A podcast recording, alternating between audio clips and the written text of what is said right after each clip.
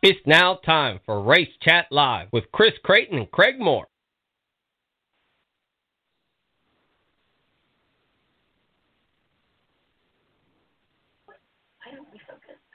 On the beach and less on the details?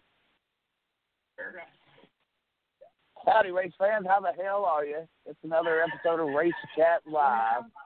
We've got Taz, Craig, and I'm Chris. We'll all be talking tonight. All kinds of stuff about racing. Glad that you uh, taking the time to join us.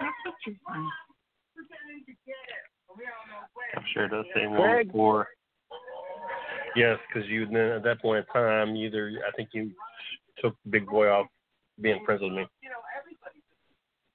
All right, Craig, uh, are you there, Ben? Hello. Can you guys hear me? Can you guys hear me? Hello. Uh, hear you. Okay.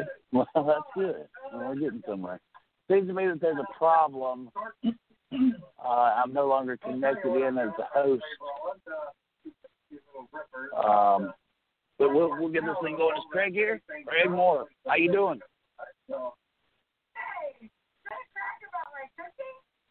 Hey, Craig. All right. So uh, we're gonna race chat live. We're here. We got Taz. We got uh, Mr. CJ Sports, I believe.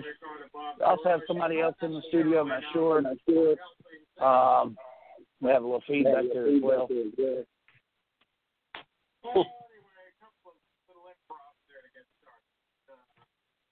Um, yeah, let's, let's, let's work on that feedback right there.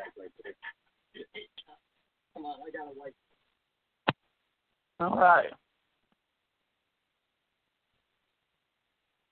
Taz, are you still with us, my friend? Oh no, can you still hear me? Yeah, I can still hear you. Great. Okay, so the uh, 937 number is the one with the feedback on it. We'll bring them back in. Oh, got a smile and a ride. All right.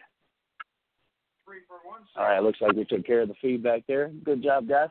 Uh, so a little technical difficulty starting the show off here, but man, we still got a lot to cover and a short time to get there.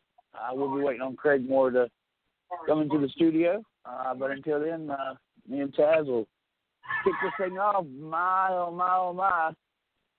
Did any of us have William Byron in the radar, on radar, on the radar for uh, the, his win this weekend? Then we all picked Kyle Larson to win, and he was close. Uh,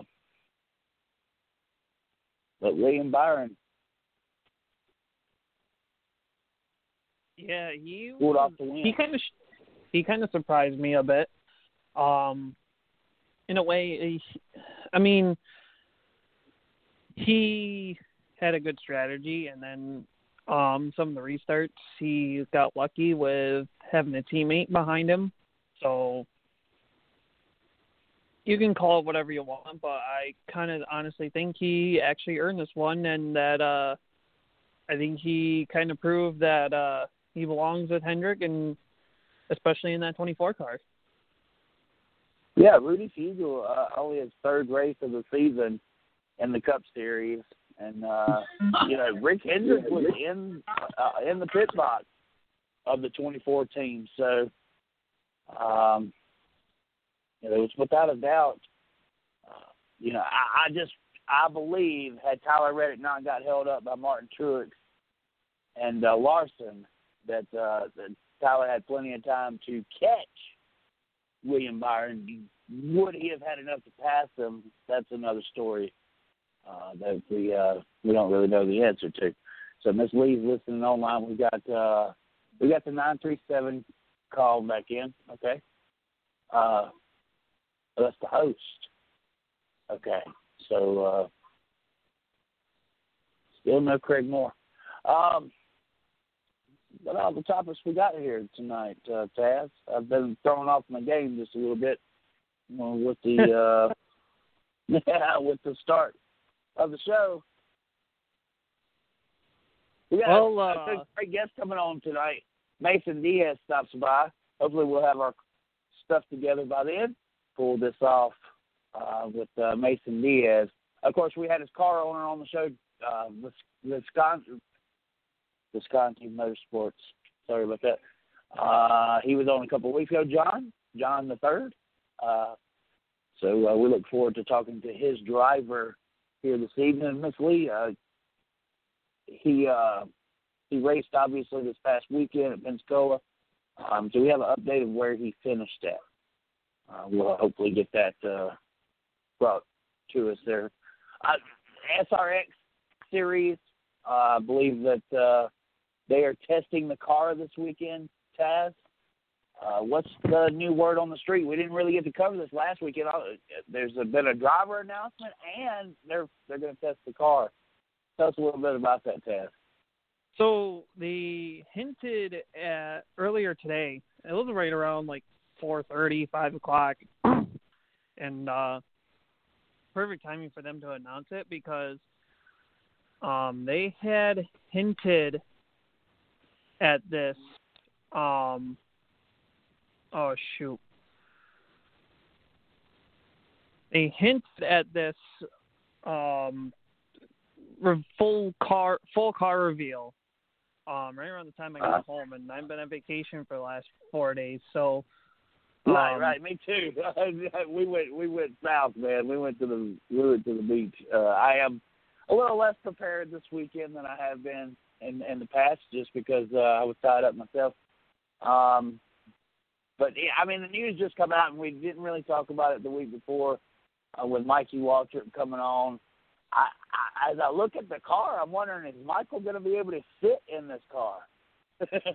But well, um, yeah. So last week we just said it, but uh, they are they signed Michael Waltrip um, the same day of uh, honoring Dale's um, passing, um, which played perfect to doing so for that announcement.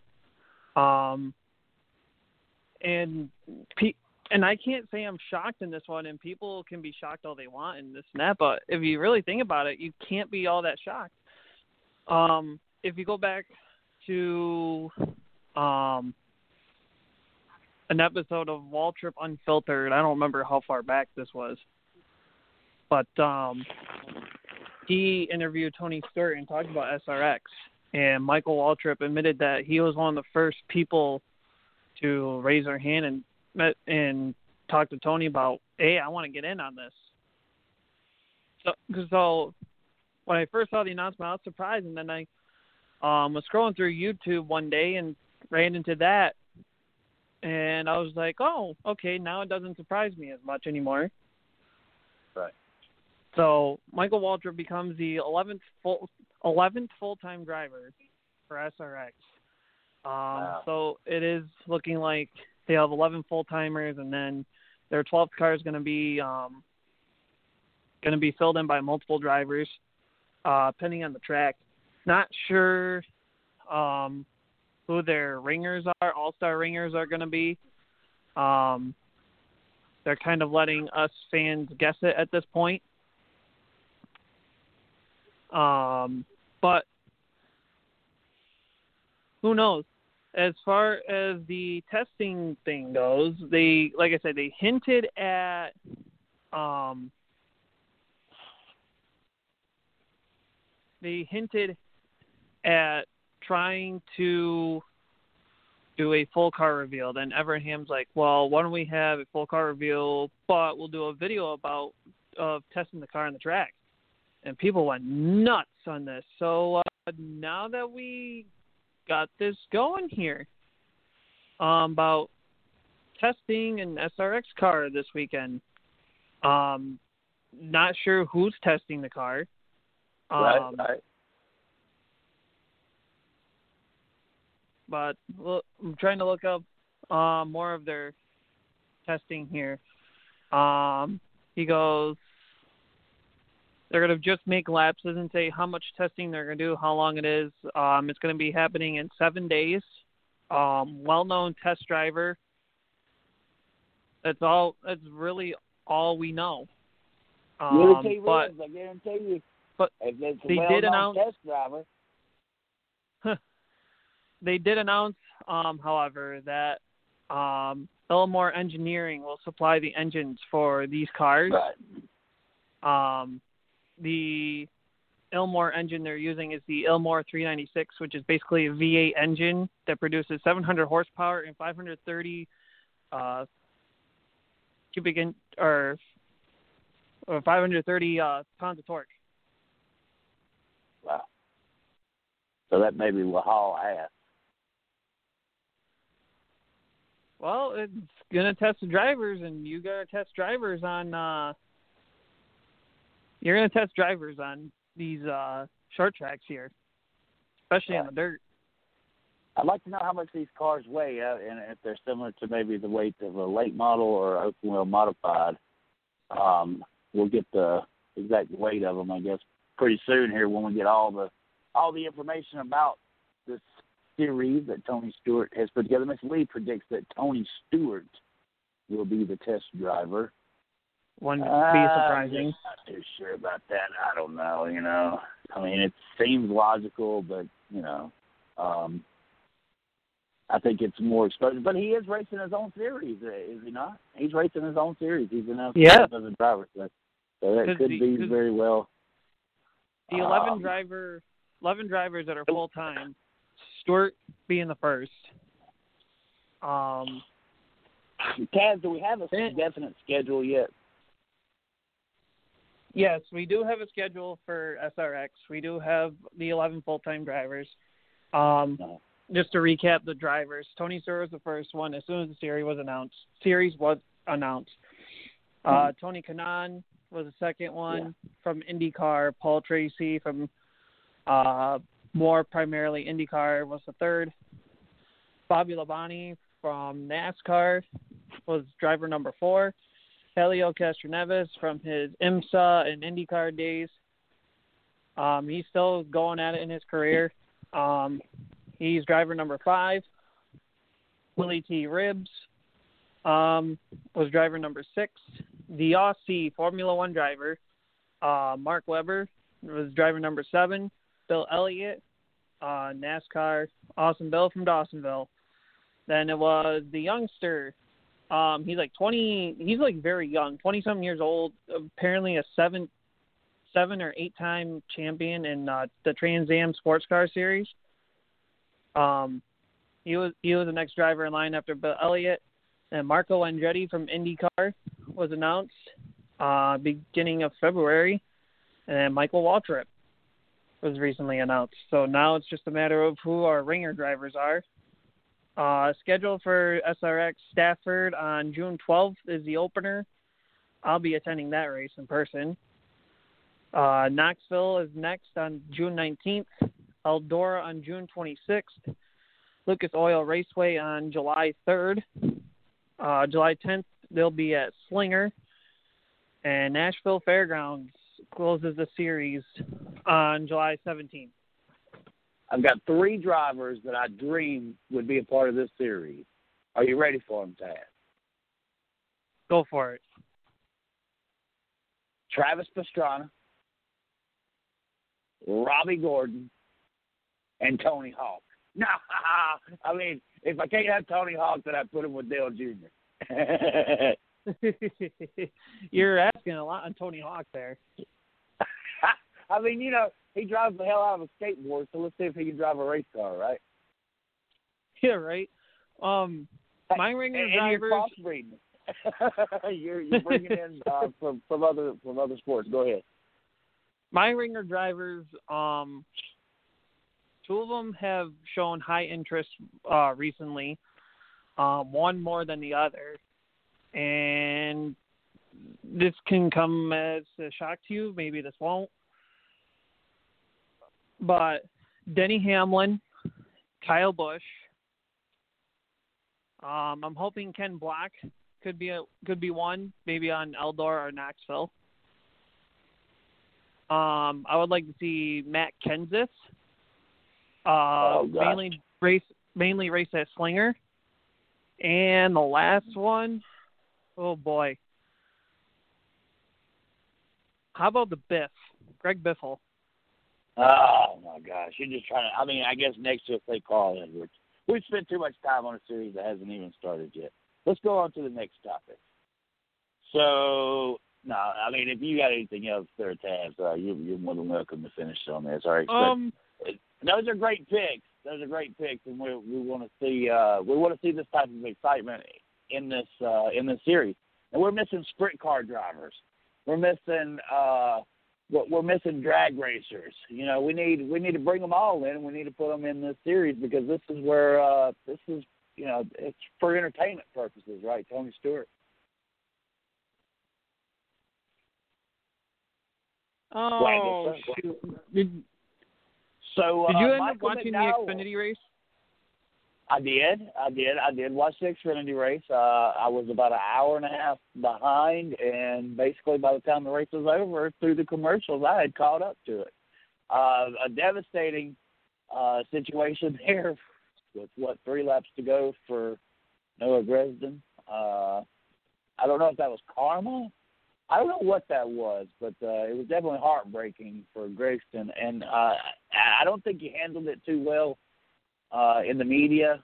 Uh, David Starr was a good car that night, uh, so I think that the criticism there probably wasn't very wasn't warranted. It did seem like you know a similar wreck that we've seen a few times with underfunded teams being in the way of the faster car, uh, but this time there was actually uh, a mechanical issue that created it, that created the problem.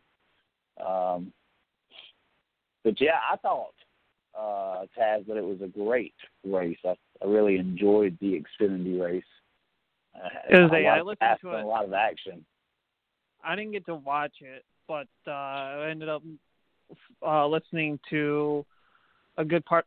Um, basically, all of it, Brett, the, except for the last like maybe 15 laps. I didn't get to listen to the last bit of it.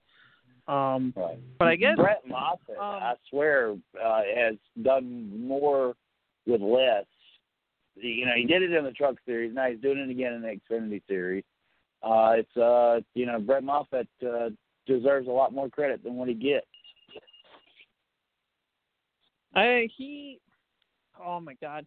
As soon as he declared for truck points, I got thinking why?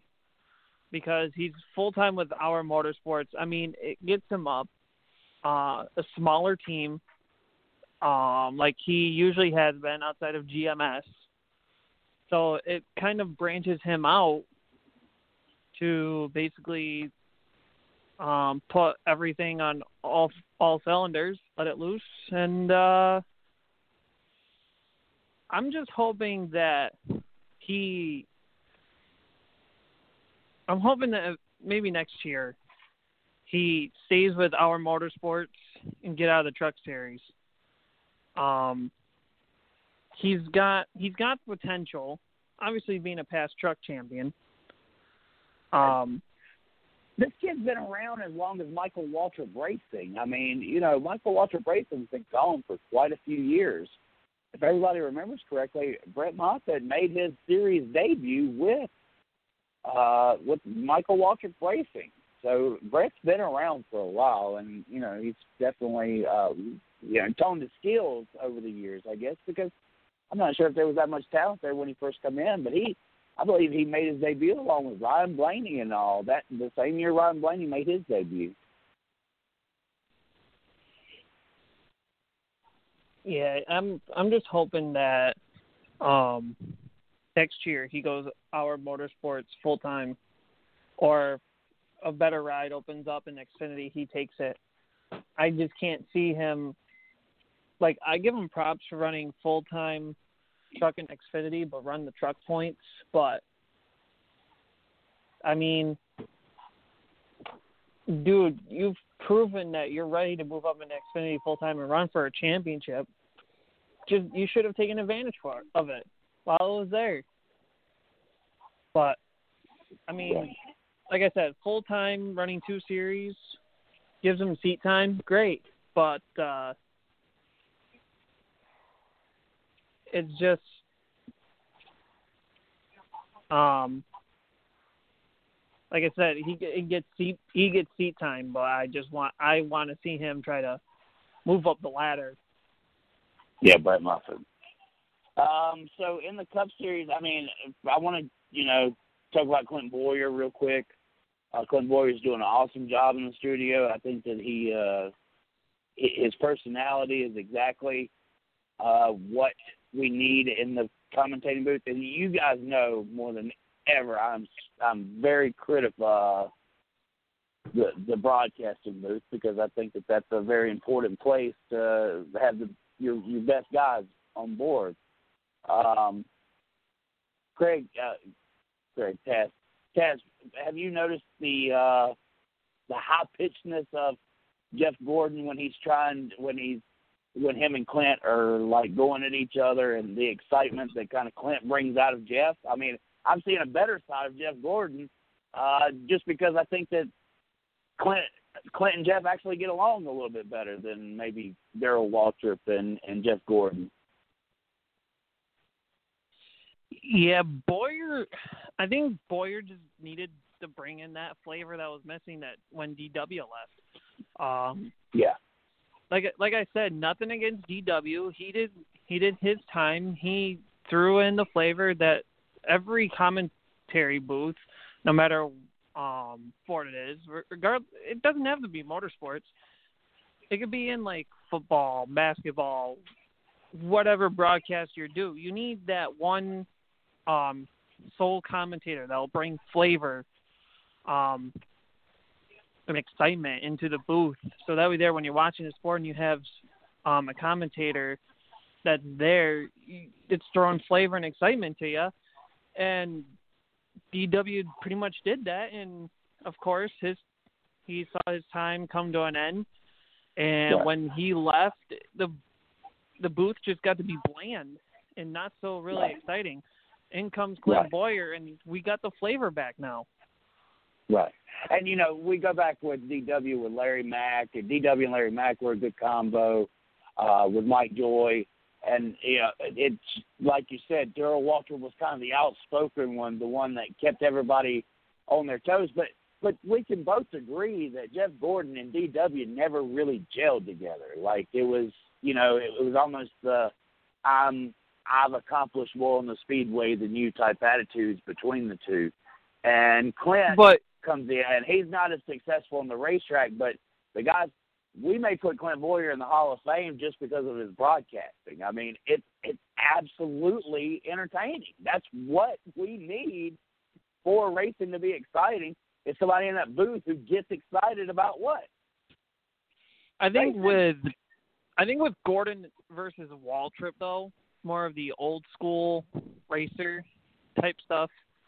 Um whereas Gordon, yeah, he raced towards I guess you can say the end of uh, Dale's career, and then he kind of um, came in and ran uh, basically for the 2000s and most of the 2010s. But uh, so he kind of knew the gist, and of course, him working with Hendrick, he kind of knows the current package and stuff like that. Um, Waltrip doesn't really know much of that because he's more of the old school. Now Hmm. Bowyer, um, just coming out of retirement Yeah, for that racing, so and and he's ran Right. that package. They can feed off one another for it. Right. I don't think, as I look back though on the greats of Benny Parsons and D.W. and Ken Squier and Ned Jarrett, that they really and, and Ken Squier wasn't even a race car driver. Uh, you know, uh, um, uh, the uh, what's his name, Dick Berggren. He was a driver, but he was never a NASCAR driver. But these guys were, you know, the golden mics of of racing, and uh, you know, I think that that's something that we've lacked in the broadcasting booth since we've lost Darrell Waltrip to retirement. You know, no matter what they say, Darrell Waltrip for 20 years gave us uh, actually more than 20 years because you go back and look at his work and it, it starts really in about 95, 96 that he starts working uh, in, in the broadcasting. But while he was still a driver, he was broadcasting and broadcasted a, a Busch Clash race. Uh, I believe it was 95. I know you're picking my brain here. Uh, where David Green was allowed to start the Busch Clash in a car because he won the championship in the Busch series. Uh, so it's like 95, 96. I believe it was 95, and it was on CBS. I watched the old uh, the old clip over the wintertime a few years ago. But anyway, spend way too much time. Uh, let's stay focused here.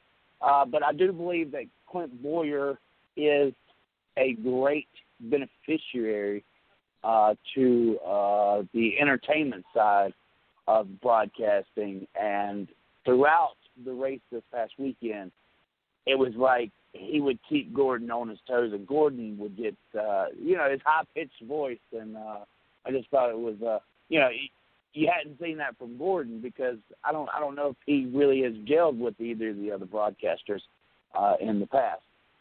McDowell, Michael McDowell, another big story there for Michael McDowell. Uh, three straight top ten finishes. They said that they surprised themselves, Taz. Is this is this team going to be a contender down the That's what I'm. That's what I'm starting to wonder because it's uh, him versus Hart, him and Harvick, the only two drivers of the entire NASCAR Cup Series field right now that have finished in the top ten in all three races so far. So it's he he could be a contender. Um, he could be, but I I want to see how the rest of the season progresses because um being the first two races, Super Speedway was a win, then a road course, which he's done well with the 34 team. Mile and a half, Homestead, very racy track. You do it right place, right time. You're there. Um, I mean, look at Reddick. He was quiet all race long, and then final stage, he was uproaring through the field in the closing laps. Um, unfortunately, got caught up with Truex and Larson, but what are you gonna do? before we bring our guest on, Taz, as we talked about last week, William Byron was not a first time winner, but he was a second time winner. Yeah. We have seen since uh, since around August of last year a major uptick in first time winners. And remember, I predicted last year that William Byron would be the most successful driver, have the most successful year at Hendrick Motorsports. That did not come into fruition.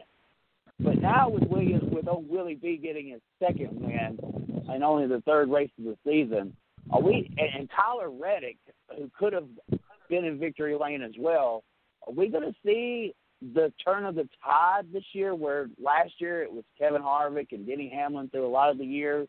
Uh, are we going to see the new drivers start stepping up? Because I, I'm pretty excited about the talent that's fixing to rise. The cream, they say the cream rises to the top. I think we're almost there, Taz. Uh, I I think we are now. I think the younger drivers have finally developed um, themselves, not only accustomed to the Cup Series and kind of adjusted themselves to the competition level and whatnot, but I think they're kind of saying, okay, we need to step our game up because when these uh, veteran drivers leave, we want NASCAR fans to stay connected um, with our sport, and we need to be the faces that kind of um, step into the game now in terms of because like Johnson, um, because Johnson's gone, Junior's gone, Harvick's gonna have his time gone, uh, BK eventually is gonna be having his time. Um, so I, I mean Chase Elliott's come up on the board now, but who's gonna be giving Chase Elliott that shoe? Yeah, there's Larson, but you got to have more names than that. I mean, back in back in the heyday, it was Gordon, Stewart, Johnson, Edwards, Biffle. Now mm-hmm. you and now you're having Newman? these guys either retire or be on the brink of retirement. Now you need these younger drivers to come in and kind of be like, "Hey, we want to be the heyday of this generation." Well, now it's Right. time to do it. Exactly. And I see the cream rising to the top, not only in the Cup Series, but also in the Nation in the uh Nationwide Series, in the Xfinity Series, and also the Craftsman Truck Series. Very excited about the 40 truck entry that we'll talk about coming up in the uh, second hour as we get ready to welcome our guest, Mr. Mason Diaz, is going to stop by. Mason Diaz, an American professional stock car racing driver. He competes for Visconti Motorsports, driving the number 74 Toyota full time in the ARCA Steer Menard Series East and part time in the ARCA Menard Series. Uh, Mason is coming off of a third place finish this past weekend, and I believe a top five finish, top three finish uh, from Daytona. Ladies and gentlemen, without further ado, let's welcome Mr. Mason Diaz. I'm assuming you guys can hear me. Uh, All right, man. Glad to have you on on Race Chat Live. Mason, we talked to your boss a couple of weeks ago. He's really excited about what you're bringing uh, to the table, the talent that you brought uh, to uh, Visconti uh, Motorsports. Uh, tell us about the ride so far, man. Uh, so far, uh, first of all, thank you for having me on the show. But um, so far this Yes. season's going great with Visconti. Um, we should have had a win at um, New Smyrna, but sadly with the wet racetrack and everything, we we got back to the fence, came back for a fourth place finish. But uh, this past weekend, we came off of a second place finish, which finishing behind Gibbs for our small small small team. It's that's a win for us, but it's not enough. We still want a trophy. But for a low budget team, being up, being able to fight with DGR and Gibbs, it, means something for us. And uh, but we're- not done yet. We need we have six more races this season for Arca East, fighting for a championship for us to to get to get a trophy. So, uh, do you do you feel like this everything's moving in the right, right direction? Um, uh, obviously, you've started out. Uh, you, you've already kind of dipped into the Xfinity series, if I'm not mistaken. Um, did that kind of help you in the development in, for the ARCA? Uh, have you been able to bring that information back down to make you more successful? I guess is what I'm asking. Yeah, I mean, any anytime you're in some form of stock car, it's helping you, no matter what series it is. And those opportunities fell fell through for us at a good time for us to be able to run with BMS and same with Sam Hunt Racing last year. Um, when it, it's it's a stock car race, and they all they might drive differently, but it's still the aspect of driving a heavy car with horsepower versus super late models and late model stocks, which are a lighter car with more horsepower. So they they drive differently. But if you're in a stock car, all the experience helps. But it also turns around any anytime you're in a vehicle, it is helping you because you're staying behind the wheel of a race car. Um, but so far this season, with Tommy Baldwin being crew chief and everyone on the team, with John working, with my dad working, so far for our team that was put together, I would I would say December it, it came around. So for us to be able to turn around and come off with two top five finishes, be on a podium for one of them, that that's a huge step for us and that only means we can get better throughout the season. Tell us what the expectations were when you signed the deal, Mason. Obviously, December was a late start. Um, did you did you have high expectations, or is this kind of just been a a good surprise?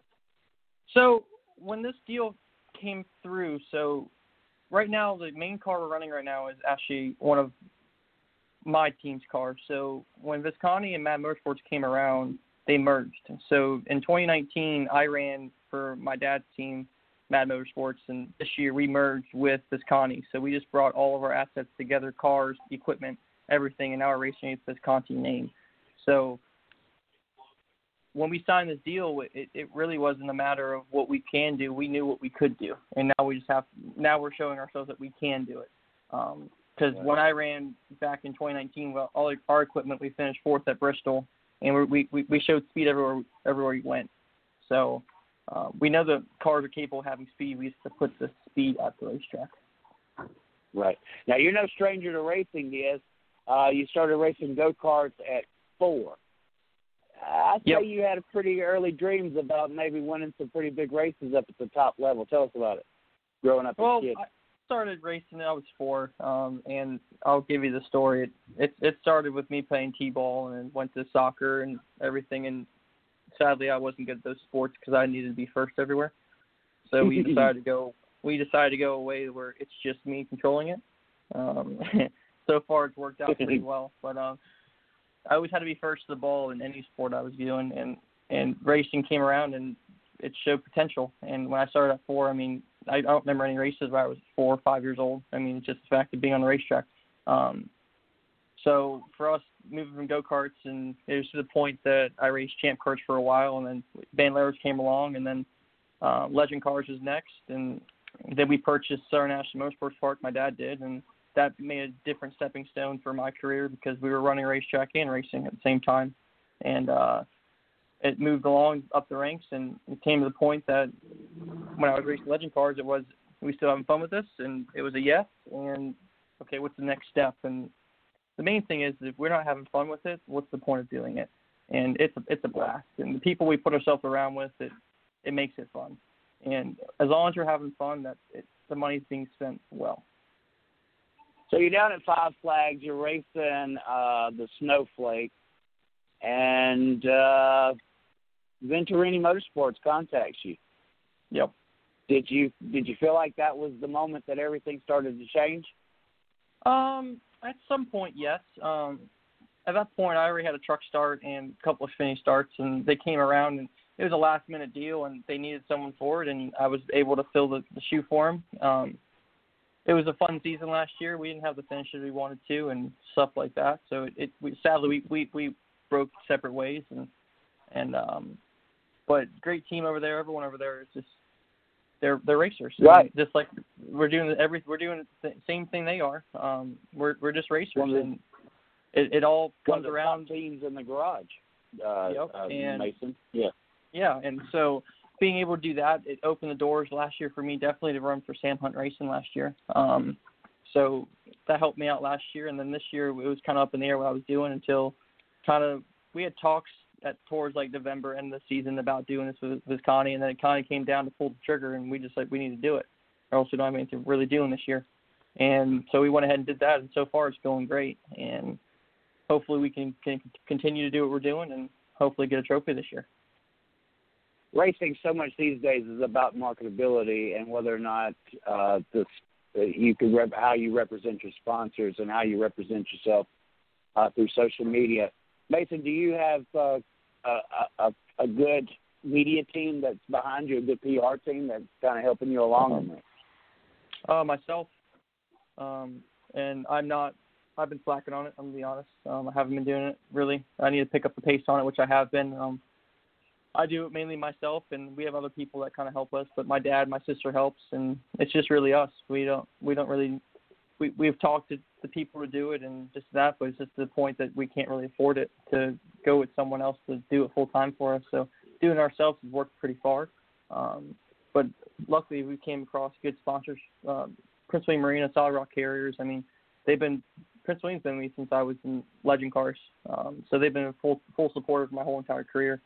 Kirk with Solid Rock Carriers, I mean, he came aboard four years ago, and now he's basically family to us. So um, we can't thank them enough for everything they do and being able to partner with us and see where this journey goes. Mason Diaz, where do you see yourself at the end of the year? At the end of the year, and uh, is a championship a possibility with this thing? as we're running right now, I, I, I think there is. Um, right now, looking at who who's full time, and, and there's a lot of cars this year going full time. There's at least six, seven cars going for the championship this year, which is more than last year. So uh, right now, with us having finished top five, we can continue to do that. Then I think we can. The hardest person right now is obviously there's two of them. It's Taylor Gray and Sammy Smith. But as of right now, Sammy's only run six races, so he's not run the full entire season. And other one's Taylor Gray. Um, so it, it it should just it, it should be a good rest of the season, finding out with everyone for the championship, and I think it's in we we can do it. It's interesting that you said mentioned Taylor Gray. Uh, there was kind of a squabble this weekend. Anything you want to talk about there? It's it's racing. Um, uh, part of it is it's My just boy. racing. Um, right. um, I don't really talk to Taylor that much. We do talk at the racetrack, but other than that, it's we're just no different than Sammy Smith. I don't really talk to any drivers outside the racetrack. So I mean, whatever happens on the racetrack, I mean, I expect to race the same way. And I don't think this weekend anything was wrong. That was the doing. It just he wasn't clear low, and he tried to clear himself, and he admitted to making the mistake, and it hurt his race, which it it somewhat hurt my race at the same time. The damage did not help my car at all. So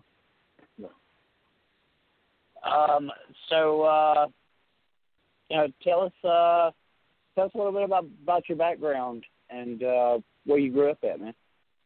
So I live. So I grew up in Manassas, Virginia, which is right next. It used to be Old Dominion Speedway before they shut down, probably seven years ago now. So that was my home track for a while was Old Dominion Speedway, and then that when that place when I was racing there, we bought Southern National Motorsports Park, which that turned into my home track, which I've I've raced there ever since we bought the racetrack. Um, I have two championships there in late model stocks and multiple wins in other other places, and now moving up to ARCA ranks and Xfinity ranks and stuff like that. My home track is still National. Um, now I'm a junior in college, so I'm a full time student. So I live in Norfolk, Virginia. I go to Old Dominion University, so I live full time in Norfolk. So there's a lot of traveling to racetracks because it's not close to any racetrack other than Langley.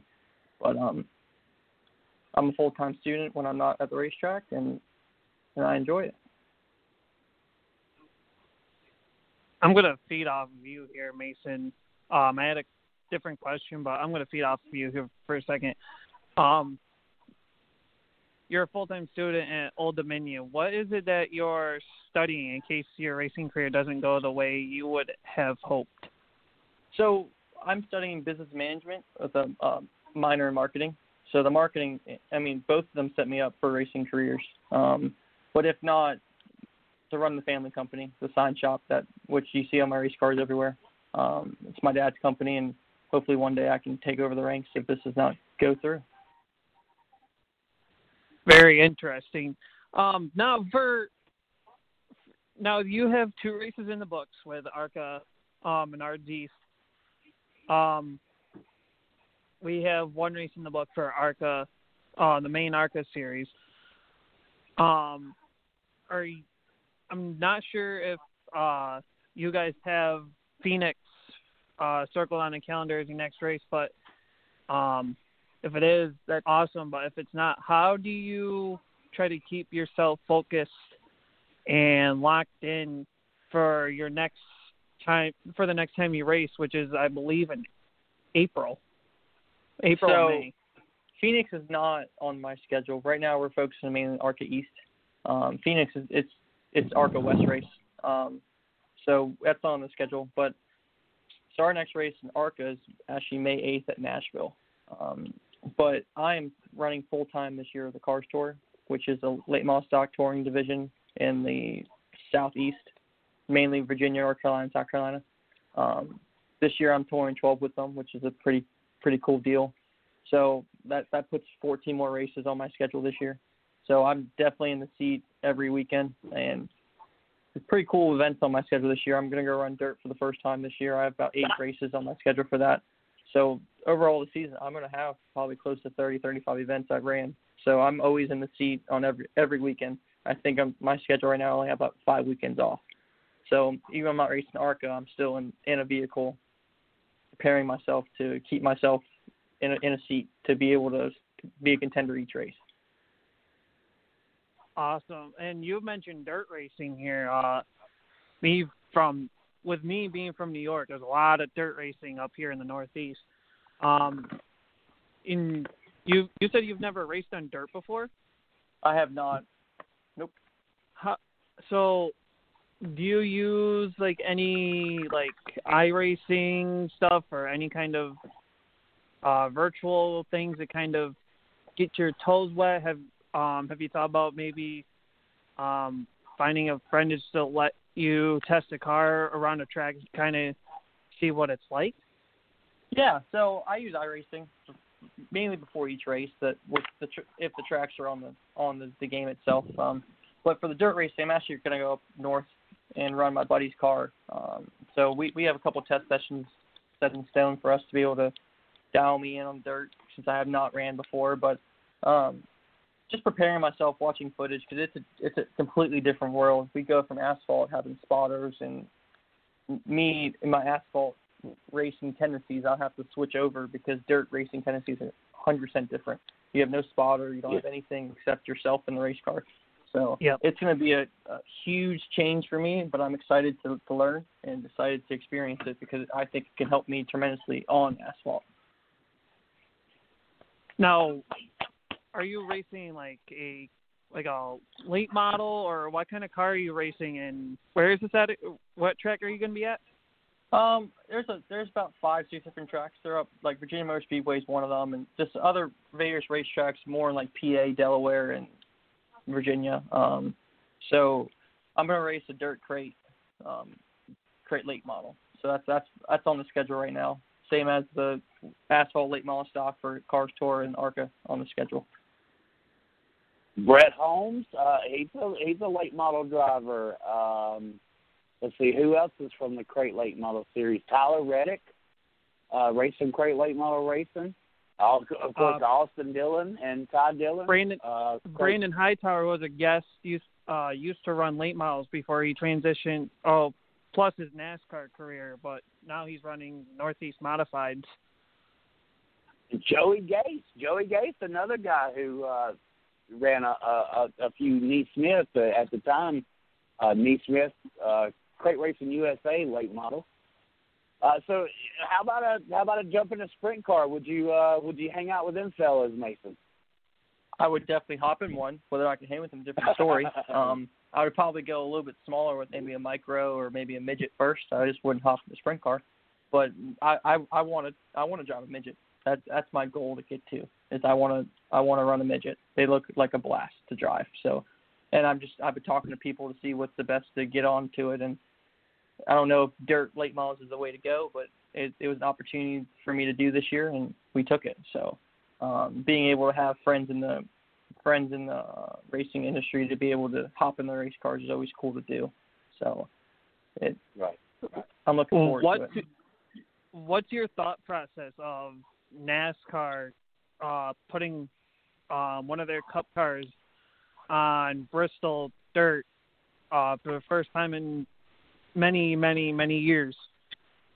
Oh, the truck racing is always good on dirt, so it should it shouldn't be the any different, so to say. Um, I'm not sure how the facility's going to hold up with Bristol not only being dirt track. I mean, every, there's a lot of questions in the air for it. Um, I know Br- Bristol put dirt on it probably what eight years ago now, probably around there, maybe even longer, and they had supers and Lucas oil stuff on on the track. Um, you were born so in 2000, Mason. You Yeah. were born in 2000. Yeah, that Yeah. race was in 2001, I believe. Okay, so it was, long, it, was, it was longer ago than that. I just knew that they did it. So um, Yes, sir. it's been done before, but there's, there's a lot of variables in the in actual surface of the racetrack that people do not know about yet. Um, I def the, the drivers can definitely handle it. Because, I mean, most of them have ran dirt before in their lives, and they're they're in Cup for a reason, and we're not.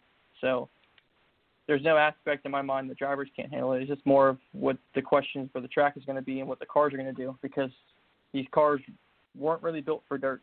Um, they're built for more asphalt, but it's going to be a great race probably, and it's, it's it should be a good time. I, I think you- that uh, we had a successful transition with the trucks to dirt. I think they learned a lot with that, and NASCAR is going to be able to apply that to what uh, what they're Yes. doing in Bristol. They're already testing cars. It's you know my my my biggest thing was they were bringing cars to the track well before this is even going to happen. They're putting the test down. They're making sure that uh, you know all the nicks and crannies are worked out uh, because this is going to be a huge stepping stone for for racing to mend both both dirt and asphalt racers together, and it needs to be done the right way. And, and I commend NASCAR so far; they they look like they're headed uh, in in the right direction. Um, what else do you have, sir? Um, if all goes well, at least with the cup level and Bristol dirt, um, we obviously know what the truck is like. We've seen Arca hit the dirt um, over at Springfield. Do you, if all things considered, do you kind of see maybe um, Arca maybe throwing in um, just one little small dirt race into the like the smaller series, like the East and the West, like you're running, Mason? Um, I can see it happen. Just the main thing is just budget, um, wh- where they're the kind of cars you're trying to bring into. Smaller teams like myself, we we would put a car together for it, but having those cars to be able to do it, being able to have four or five ARCA cars themselves to own to be able to have one for dirt. 'Cause there's a lot of things that change over on those cars for dirt. Now I wouldn't be against it because I, I ARCA the main ARCA series runs it and they do well on the they they they, they drive fine. So I- I wouldn't oppose to having a dirt race for ARCA East or ARCA West. It's just more of along the lines of when or how they do it. You know, um, there's definitely cool dirt tracks around us and on the southeast or east coast that we can go run, and uh, it would be a cool opportunity if they did it. Mason, uh, we're seeing an, uh, kind of an overturn of talent uh, throughout the last several years. I've heard whispers even that the greatest racers are being bred right now in the lower series. We haven't seen anything yet. Tell us about the level of the talent that's surrounding you, Mason. Not just not just the talent that you're bringing to the table, but also the talent that you're learning and you're you're feeding off of from other racers, not only within your series, but your your crew chief is Tommy Baldwin. Uh, you you you have you have certain people around you that have a lot of experience in the cup racing side and in racing in general. This information is really important to a driver like you. But there's a lot of that going on in the garage. How talented are the drivers around you and and do you feed off of those drivers? Well, I mean, anytime you load off a trailer at any racetrack, you know who's going to be fast, and people might surprise you and be even faster. But the people around you fuel you to go faster. It doesn't matter where you go. And majority of the racetracks that we run on the east, I've been to before. So the tracks themselves, I might have a challenging time at the track, but I at least have laps around the racetrack, which has helped. That helps me.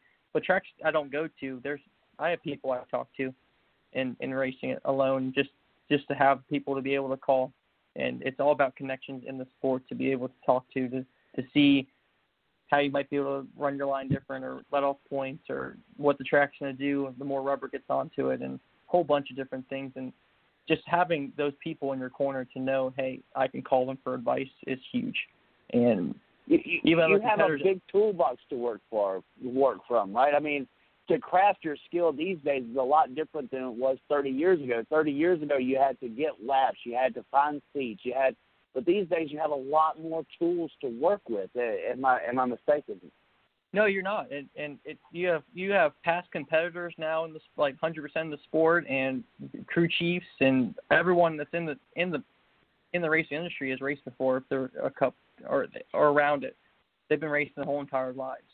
So this that experience alone helps you. But now you bring in iRacing, simulator time. You bring in all these other aspects of racing that is new. And if you don't have those aspects, you are behind the ball.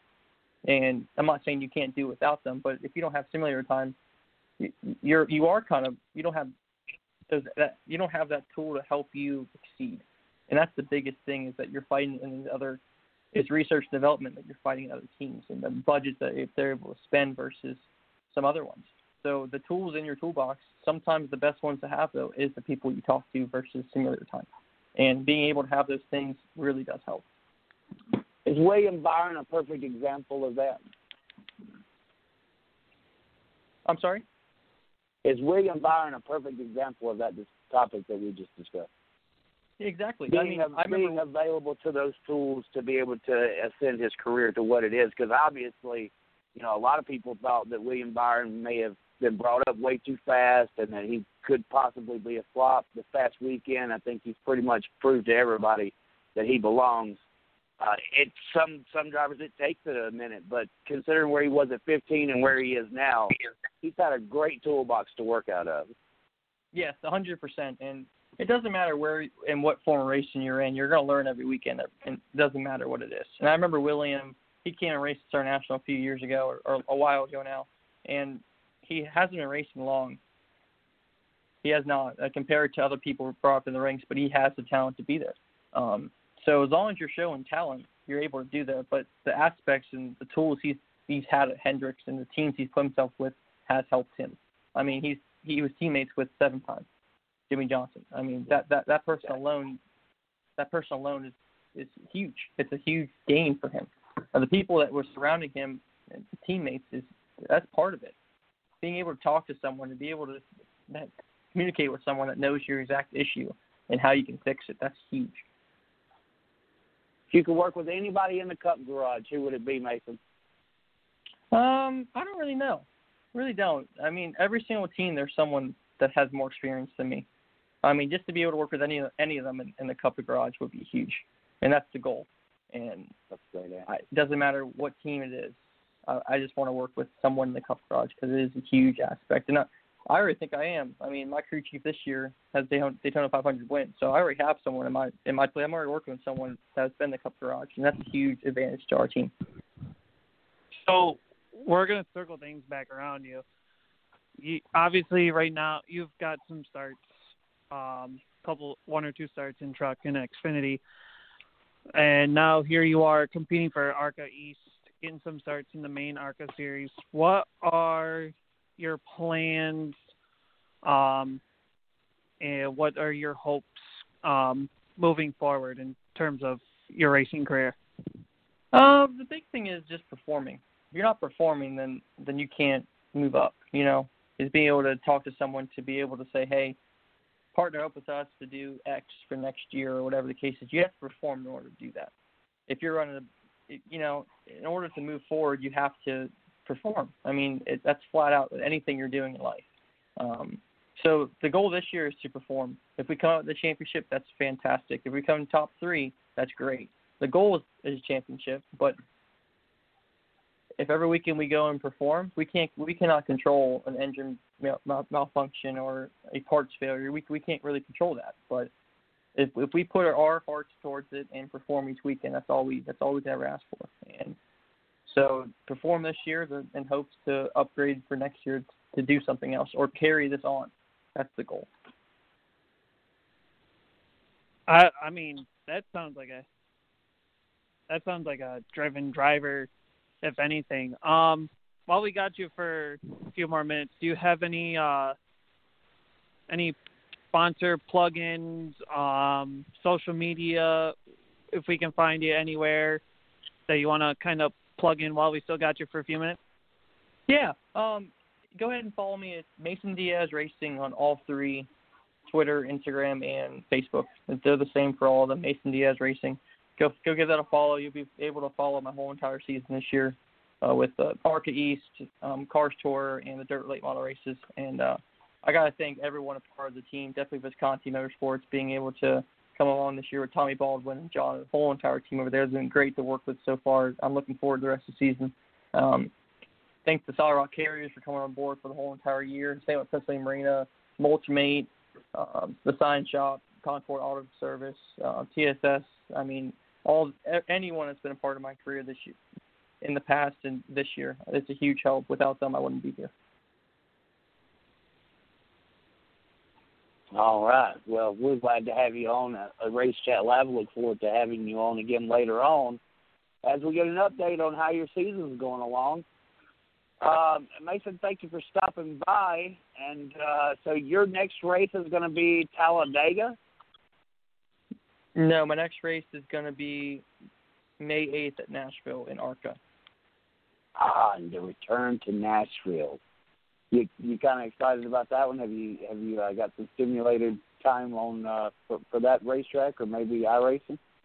Um, iRacing for sure. Um, it's Nashville Fairgrounds, so it's the it's the short track there, not the mile oh, and a half the trucks track. are going yeah. to later. Awesome. So I've raced there before in Pro Late models and supers, so I have some laps in that track. So I'm looking forward to going back there and hopefully finishing another strong performance. And uh, I'm looking forward to the rest of the season. We're going to touch some cool tracks this year.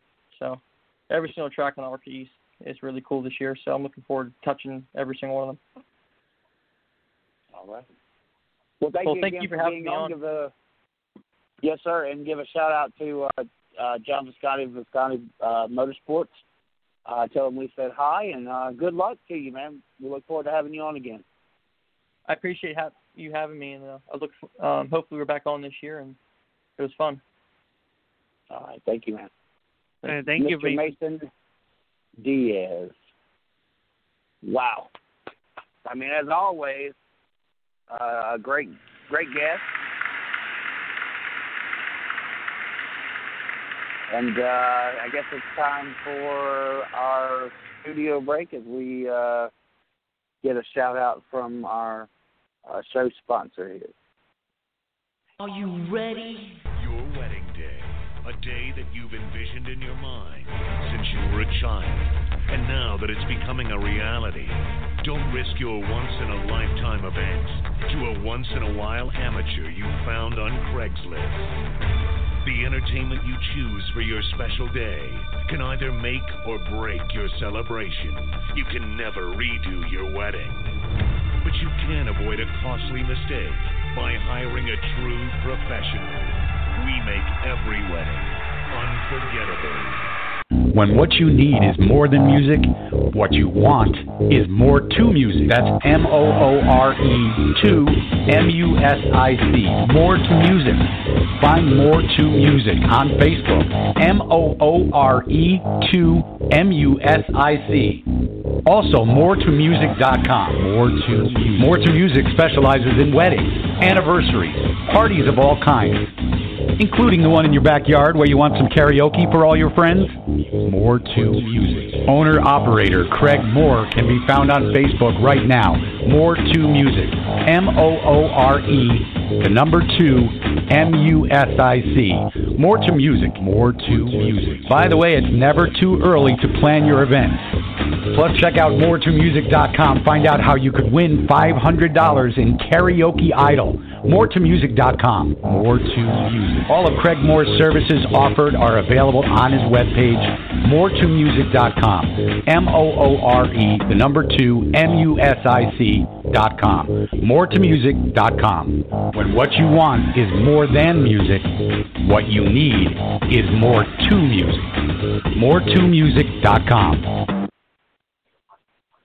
All right. Well, that was a lengthy commercial for uh, the Possum, Mr. No Show, Craig Moore. Uh, so yeah, we're going to talk a little bit about short track racing on this top of this hour. I think we were supposed to discuss something else, I forget already. I didn't write it down either. That's dumb. I shouldn't have done that. Uh, yeah, so we've got uh, some racing that's already started up down here in the south. Uh, Hattiesburg Speedway race this past weekend. Um, Kenny Schrader finished second in the modified class. He got whooped by Brooks Strength. and uh, the if you didn't get the laugh, well, it's because you don't know who you don't know Brooks Strength. He's a great guy. Uh, he puts the ass whooping on just about anybody. Um, the sprint cars, the USCS sprint cars, uh, invaded Hattiesburg Speedway. Um, a young man, very very young, 16 years old, uh, won the won the race. I'll have his name pulled up here in just a minute. Um, and Whynot Motorsports Park? Uh, they start they start up this weekend with the Battle of the States. So our racing in the South uh, has just just now started kicking off. Let's see who that winner was real quick for Hattiesburg Speedway. Uh, Mark Smith. Nope, that's Carl on a point. Nope, that's Carl on point. So, You see Ken what's Schrader? going on? Do you Yeah, Ken can you see Ken Schrader uh, pilot an SRX car? Now that I think about it, Oh, that would be great to see, for sure. Hattiesburg, um, Friday night. Okay, Paulie Colagiovanni from Cicero, New York, won the USCS Outlaw Thunder Tour 30 lap main event uh, Friday night at Hattiesburg Speedway. Uh, Calavani took the lead from 13 time USCS national champion Terry Gray from Bartlett, Tennessee at the race's midpoint and streaked to a comfortable lead in clean air only to have a have to hold off Gray's teammate and two time US national champion, the fastest girl on dirt, Morgan Turpin from Somerville, Tennessee, after several restarts. After a restart with 13 to go, Calavani held off Turpin, then eventual runner-up 2020 USCS Mid-South Region champ Dale Howard from High, Mississippi, for his first visit to the www.rockauto.com USCS Victory Lane. Behind Howard in second, Turpin grabbed the final podium spot for third. She was followed by young gun Ryan Timms from Oklahoma City, Oklahoma, in fourth place, and Max Stambaugh uh, from Elizabeth, Ohio, rounded out the top five drivers. Terry Gray led the next group in sixth, followed by rookie Brent Crews from Denver, North Carolina, in the seventh spot. USCS national points leader Mark Smith from Sunbury, Pennsylvania, who was involved in a first lap multi car tangle was eighth. Sprint car Hall of Famer Danny Smith from Ch- Ohio, was ninth. And 2017 USCS Mid South Thunder Tour Rookie of the Year Chase Howard rounded out the top 10. Rookie sensation Brent Crew started 13th and finished 7th while advancing six positions to garner the Wilwood Disc Hard Charger Award for his efforts. Saturday night's event was canceled at Magnolia Motor Speedway.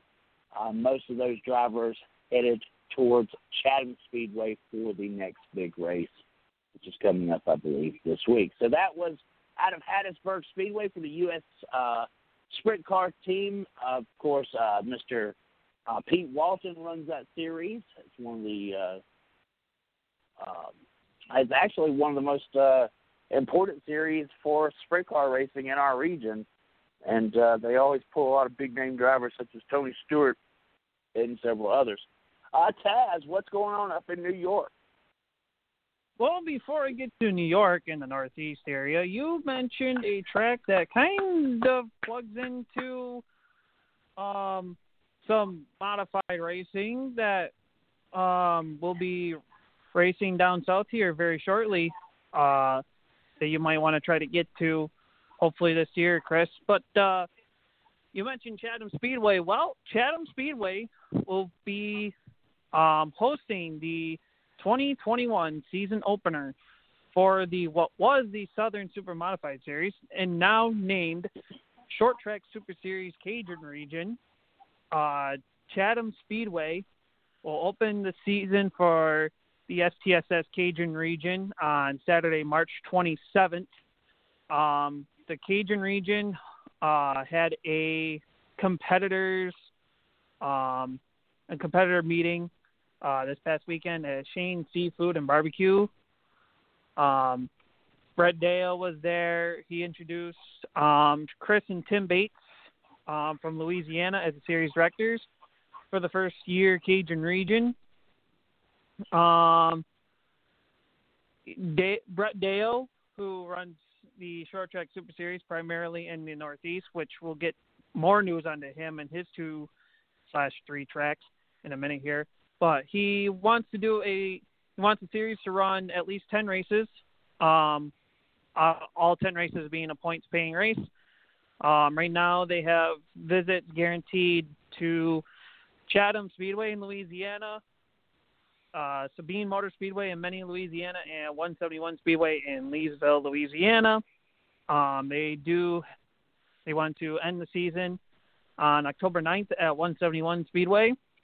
They do have a postseason uh, combined with the Northeast uh, Short Track Super Series regions plus the Cajun region uh, a postseason crossover event. Um, once again, in the Cajun Swing in November, uh, back-to-back events on November 10th and 11th at Arklatex Speedway in Vivian, Louisiana, and then going to Chatham for two nights, the qualifying night for the Mons in the Marsh 75 on Friday, November 12th, and then the $20,000 to win 75 lap main event on Saturday, November 13th. Uh, Deyo did outline the 2021 rules and procedures for the Cajun region, answered any questions for competitors on hand. Um, one thing they did go over was um, Deyo said that there's a increased pay structure for any event attracting 10 or more cars for the Cajun region, um, with $1,000 going to the winner, 750 for second, and $200 just to take the green flag. Tim Bates Painting announced a $3,000 contribution to the 2021 STSS Cajun Region Point Fund. Um, a $25 per car per event payment from Day Motorsports of Tyler, Texas will fill out the point fund for the inaugural season. Um, there were 17 memberships filed for the uh, 2021 STSS Cajun region. Um, I'll get to some of those in a minute, but you can visit them um, on Facebook uh, at Short Track Super Series Cajun region. Um, you can also find them on the website at Cajun.com. Or if you have Instagram, they're on there as well at Short Track SS underscore Cajun underscore region. Um, some of the highlighted names I would say from the Cajun region that filed their registration for the 2021 season down south. Um, Caleb Dillard, the 2020 Southern Super Modified Series champion, has filed his registration um, along with Greg Dillard. Dillard. No, Caleb. Caleb. Wow. And Greg? Greg and Greg Dillard filed as well. Um, Wow, Greg's coming back. Uh, Brandon Hightower filed in. Doesn't surprise me any.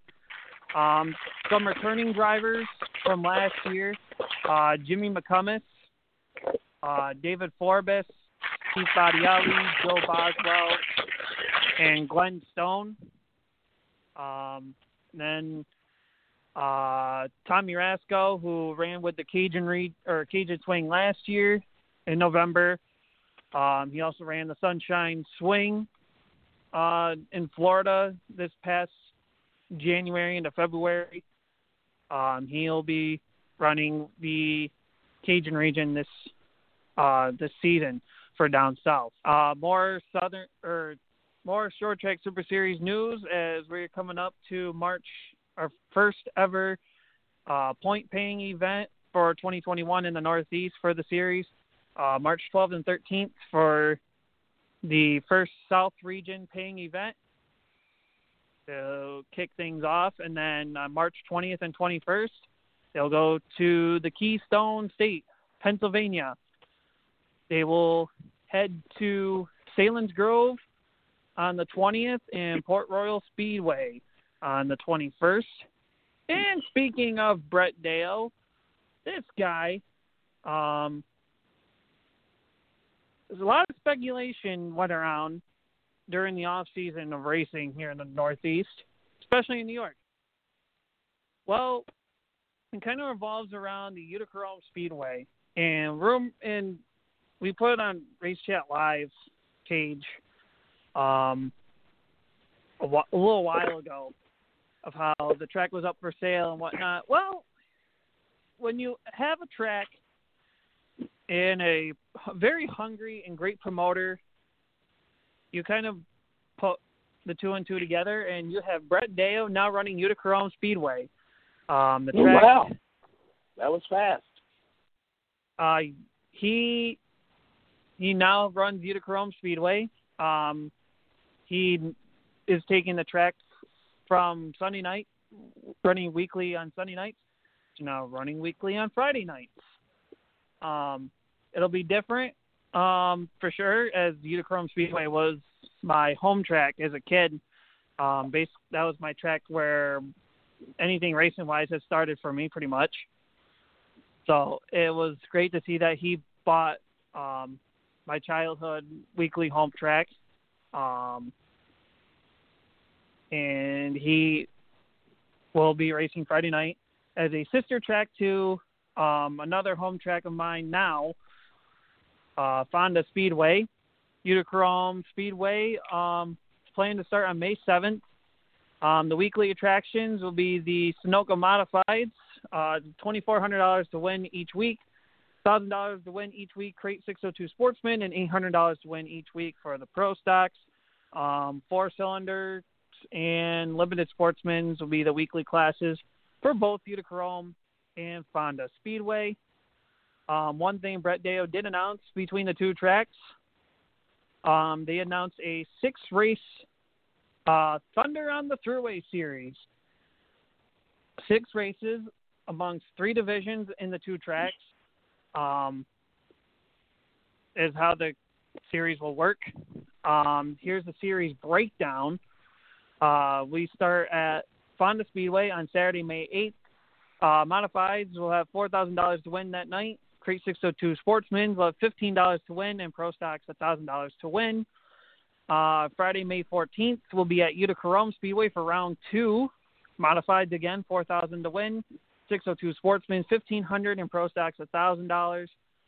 And then round three will be 4th of July weekend, Saturday, July 3rd at Fonda Speedway. Uh, that'll be the red, white, and blue four thousand dollar to win modified feature. Crates fifteen hundred, and the Pro Stocks a thousand dollars. Then we go, we stay at Fonda Speedway for round four on Saturday, July 24th for the Lou Lazaro Memorial 44 lap uh, modified feature, where the winner gets to take home $4,444 plus lap money and heat race money. Uh, sportsmen will still be 1500 and pro stocks $1,000 to win. Round five will be rounds five and six will be at Utica Speedway. Round five is uh, Friday, July 30th. Um, the typical modified 4000 to win, crate sportsman 1500 pro stocks $1,000. And the finale, um, it's a big one for the modified, but crates will still run 1500 to win and pro stocks $1,000 to win. However, modifieds will have their big old finale on Sunday, September 5th. That's right, a Sunday race instead of a Friday one. Um, it will be Thunder in the Thruway C- Series finale, the New York, the return of the New Yorker 100. Ten thousand dollars to win, five hundred dollars to start, plus the Patriot Sprint Tour 360 sprint cars. Invade Utica Rome Speedway, and of course with Brett Deyo, um, with Fonda, Utica Rome has now joined with the American Racer Cup. Uh, drivers can join um, can register for racing their home track with the best uh, selected finishes, giving them points plus bonus points depending on where you finish and how many car counts are in that week. Um, kind of like how the NASCAR weekly home track deal kind of worked out of how Andy Crane mentioned it last week with Bethel Motor Speedway. Well, American Racer Cup has multiple tracks on hand with this, and they take the your best your best uh, selected finishes. I think I think it's like best ten finishers or something like that. They pull them up together. Um, they give you some bonus points depending on your car counts for each of your finishes, and whoever finishes at the season's end um, is your American Racer Cup champion. Last year it was Stuart Friesen, no shocking surprise. Um, but he did stop the two-year reign of Matt Sheppard, or I think Sheppard won in the last three years. I don't remember. But uh, another thing from Utica Rome is they're bringing back the Slingshot series thanks to a sponsor known as Media Care Senior Services, based in Mexico, New York, and Ocala, Florida. Um, slingshots will run the inner oval for nine nine times on Friday nights, May 7th, 21st, June 4th, and 18th, July 2nd and 16th, along with July 30th, August 13th, and 27th. They will compete for a $2,000 port point paying fund. Um, 500 for second, 400 for 250, 200, 150 for your top. We'll round out your top five, and then $100 for sixth through tenth at the year end. Um, so a lot going on for Brett Deyo um, with Utica. And one other thing I want to add in with Utica and the short track Super Series in general. The North Region now has a as an added date, and mark the calendar, folks. July 22nd. That is a Thursday night. The return of the Richie Evans Remembered 61 event. Uh, the North Region for the modifieds. Uh, winner will take home $6,100 in this 61 lap feature and $610 to start. Uh, the North Region Crate Sportsman will be on hand as well. 25 laps. The distance for their feature, $1,561 to the winner. And of course, Fonda Speedway um, set to roll off their 2021 schedule. Um, I believe in a couple of weeks they have their car show that ended up getting postponed thanks to COVID last year. Um, on March, the weekend of March 26th through 28th at Viaport Mall of Rotterdam.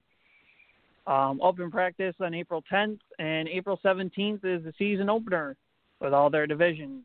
Um, that contain the modified sport, crate 602 Sportsman's Pro Stocks, limited sportsmen and the four cylinders, the street stocks are not a class at Fonda Speedway this year. I believe that's because of low car counts in the last few years.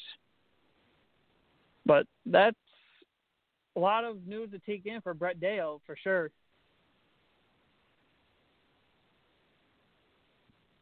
Yeah, uh, and uh, to add on to that, uh, Taz Lucas Oil Dirt Late Model Series, they do not start back up until March 19th.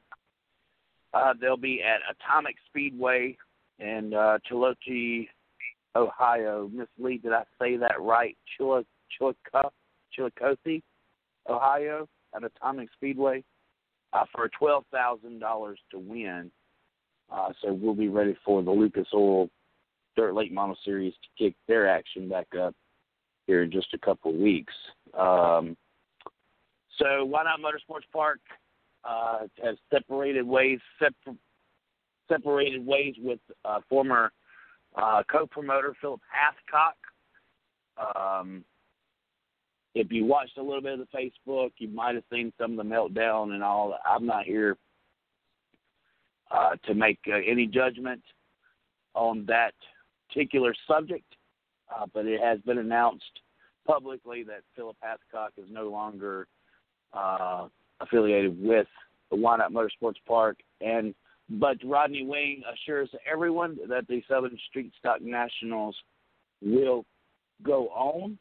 Uh, but uh, in today's news, Cherokee Speedway announced a major ten thousand dollar to win street stock race that's just a couple of weeks before uh, the Street Stock Nationals, and it is being put on by former promoter uh, Philip Hathcock. So uh, a little bit of war of uh, stock car races there, real close together. Hopefully, they'll be able to be successful in both areas. Of course, I'm uh, an announcer there at Whynot Motorsports Park, so I want uh, as many cars as possible uh, to be there and and and and make, keep the tradition of the street stock nationals races. Sometimes business partners don't work out, and this is one of those situations.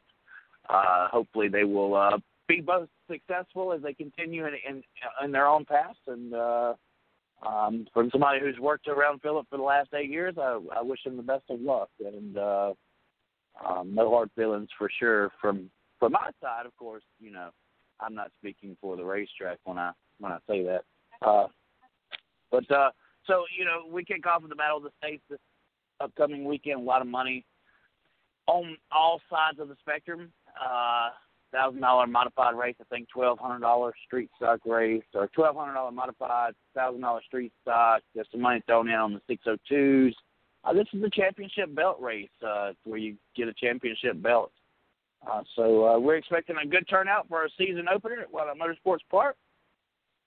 And uh, bring a friend as we kick things off March 6th for the first race of the season at the House of Hook. Outlaw Speedway race this past weekend down in Biloxi, Mississippi, and brand new racetrack down there. They had, I heard, I heard through the great, I heard it through the grapevine that they had five thousand people.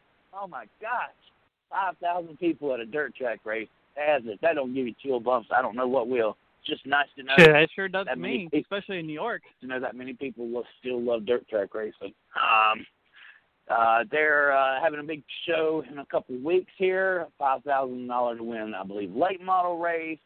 They decided to be uh, to turn that into a two day event.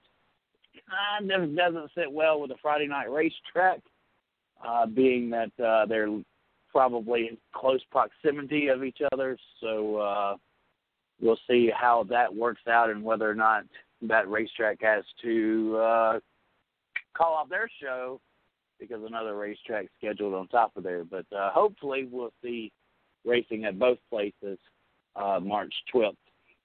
And then, if you didn't make the race for uh, the Outlaw Speedway on the 12th, then hopefully they'll let you fall to the rear on the 13th, and you can still race for that big money over there. Um, but this is Mississippi, and uh, that's how we race around here. a lot of money being put in through Deep South Speedway on the payouts. A lot of money stacked up on Outlaw Speedway Uh, of course, I have personal views about stacking a whole lot of money out there, but I'm not a racer. I am just a broadcaster. So if there's racers listening, I would probably just not want to piss them off by giving my uh, personal opinions on how the pay structure should go about. But uh, guys, if they're paying a lot of money, go race with them. Okay, go go down there and go get that money because uh, most of the time in these situations, that money won't last for very long. So uh, I'll just leave it at that. And Taz, maybe you can agree with me. It seems like every time they start throwing a whole bunch of money into certain series and certain classes, uh, the inevitable happens. You get a bunch of fighting. You get people pissed off. Well, I'm not going to race here no more. I'm going to go down the road, and uh, then you wind up having the separation of church and state.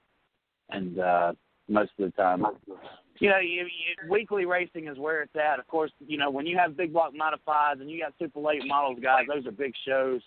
But there is there is support classes, and that's exactly what they're supposed to be. And like I said, I'll I'll I'll end up pissing off a racer here tonight because you know a hot shot driver or a modified driver. You know, modifieds are great too, uh, street stock driver. But you know, the fact of it is, is when promoters start trying to throw a whole bunch of money down on the table, it winds up causing conflict. Uh, so uh, you know, we'll just see how this works out for Deep South Speedway and Outlaw Speedway. They have good uh, firm ownership. Of course, if you follow Zach Rushing, uh, I don't know if you guys up north know about him. He's a he's an internet uh, superstar. Uh, talks about the Southern way of life all the time. Uh, check him out, Zach Rushing on Facebook. He is the part owner, I believe, son of the owner uh, over at Outlaw Speedway down in Biloxi, Mississippi. It's first time in many years that Biloxi actually has a racetrack um, it's a long time coming. Uh, some of the best racing in the world uh, happened right down there on the coast, on the beach of Biloxi. Everybody, you know, when you think beach racing, you think Daytona, but when you're from Mississippi, you really know how what went down in the South on that beach. Uh, growing up as a kid, some of your favorite racers, whether Jerry Inman, Mike Boland, uh, some of the superstars of uh, Mississippi racing, late model racing, uh, raced right down there at that big old track. Of course, uh, the track was also put into the greatest uh, racing movie ever made. Uh, not this racetrack, but the old racetrack in Biloxi. Uh, of course, that movie that I'm talking about is Six Pack, the old Brewster Baker. Uh, that is a scene there from that racetrack, from the old racetrack down there in Biloxi, Mississippi. So, uh, as we get ready for our last segment of the evening, I mean, any more dirt track news or any more um, local racing news that we might need to cover? I, I, you know, it's nice to see Five Flags back open. Um, big racing, here we come. It's getting springtime. Uh, I think I think I've covered it all for the most part for now, at least for the northeast part of it. Right, right. Okay. But now we got Las Vegas right. this weekend. We do. Uh, but before we preview and make our picks for the weekend, um, quickly go over the point standings heading into um, the Sin City, the gambling town. Um, we'll kind of start things off with the Truck Series since they are on Friday night. They only have two races in but it doesn't hurt to look at what we got so far. Um, currently, right now, the only driver locked in to the 10 truck playoff grid um, is Ben Rhodes, the points leader. Behind him at second, nine points back, is John Hunter Nemechek. Third is Sheldon Creed, 13 back. Chandler Smith in fourth, uh, 30 back. Matt Crafton rounds out your top five, 37 points back. And ironically enough, four of the top five uh, trucks are Toyotas. Behind Matt Crafton will be Carson Hocevar in the 42, sitting sixth, 45 points back. Raphael Lessard in seventh, 46 back. Cody Rohrbaugh sitting in eighth, 50 points back, but that's going to shrink an, all, an awful lot because this weekend Grant Enfinger will pile that truck. Um, Johnny Sauter sits ninth, um, 53 points back, and rounding out the top 10 um, is a three-way tie, but it's looking like at the moment the tiebreaker is going to Ryan Truex. Um, but he is tied with Todd Gillen and Austin Wayne Self. All three of those drivers 55 points back. Um, on the Xfinity Series side, right now, two drivers, actually, yeah, two drivers locked in because Ty Gibbs is not running for driver points. Um, Austin Cindric leads the way, locked in, uh, 147 points. Behind him in second, your winner from Homestead is Myatt Snider, locked in with 29 points back. Third is Daniel Hemric, 30 points back. Jeb Burton from Kaulig Racing sits fourth, 41 points back. Brandon Jones rounds out your top five, 54 points back. Justin Haley sitting in sixth, 57 points back. Harrison Burton, seventh, 58 back. Jeremy Clements, a very small team, sitting eighth, 60 points back. Brandon Brown, another small team, sitting ninth, 72 back. AJ Allmendinger from Kaulig Racing rounds out the top 10, 77 points back. Riley Herbst, 85 back, and Landon Cassill. Um, tie, he is tied with Kyle Weatherman, but Cassill will get the tiebreaker in that deal. Um, rounds out your top 12. Um, Is Landon Cassill still racing for? Uh, sorry to stomp on you there, Taz, but is Landon Cassill still racing for Morgan Shepherd's race team? Is that is that that team that's in the top ten? I I, I No, that checked out. no, Cassill is the JD Motorsports number four card this year. Ah, the old Ross Chastain mobile, doing big That's things right. in the in the, uh, in the number four. Okay. Uh, Jeffrey Earnhardt also races for that team as well, if I'm not mistaken. yes, he Um, does in the Zero Machine. mhm. Okay. Um, we'll go over to the Cup So side. Myatt Snider, holy heck, how did we even miss that story? I guess we bounced around with Noah Gragson, uh, and, and, and just totally. I mean, that number two team, that's you know, that's a Richard Childress team. I know that he won because Gresden got into a wreck, but still, Myatt Snider, uh, Marty Snider's son. You know, uh, how cool is that, man? Hey, I mean, Myatt Snider was due for a win. Um, I think him going over to the, I think it was the Euro Series last year, kind of helped him out. Um, I know they run more road courses than anything, but I wouldn't be surprised if he does win a road course race this year. And it was great that he won at Homestead. I mean, well-deserving driver. He had talent. He was rookie of the year in the Truck Series, and then a year later, he didn't have a ride in truck, which was shocking to me. But maybe it was kind of a sponsorship mishap, something I don't know, but who knows? Um, back to the uh, standings here. Um, on the Cup side, Denny Hamlin is your points leader, 139 points. Harvick sits second, 20 points back. Logano is third, 31 back. McDowell sits fourth, 33 points back. Uh, he's locked in. Chase Elliott rounds out your top five, 34 points back. Kurt Busch sits, sixth, 35 points back. Christopher Bell, who's locked in, is seventh, 40 points back. Kyle Larson in eighth, 42 points back. Truex ninth, 43 back. BK, Brad Keselowski rounds out your top 10, 44 points back. And the remainder of your playoff field as we speak right now um, is Austin Dillon in 11th. Ryan Preece tied with Austin Dillon, so that's 11 and 12. 13th is William Byron. He's locked in. Cole Custer, 14th. Chris Buescher, 15th. And, And believe it or not, believe it or not, Bubba Wallace in the 16th spot. Bubba Wallace, a playoff contender. That would it would be a perfect se- segment to start the pretender or contender uh, segment, but we'll just save that for next week. Uh, Watch out for I say I say watch out for Daniel Suarez. He may sit 22nd, but that team ran so well at Homestead this past weekend. what is going on with that 21 team? I I expected a rebound this weekend. I expected DiBenedetto to run up front. Um, he's not been able to dig himself out of the cellar. Where's he sitting at right now in points, Taz? 37th, 36th, 34th. 34th. Mm. Team's got a long way to go. And, and, and kind of a disappointment. I really thought that they would start the season off strong. Um, unfortunately, it's just not happened for the DiBenedetto team. Uh, Kyle Busch is a name that I did not hear in that top 16. Where's Kyle Busch sitting at this week, Tess?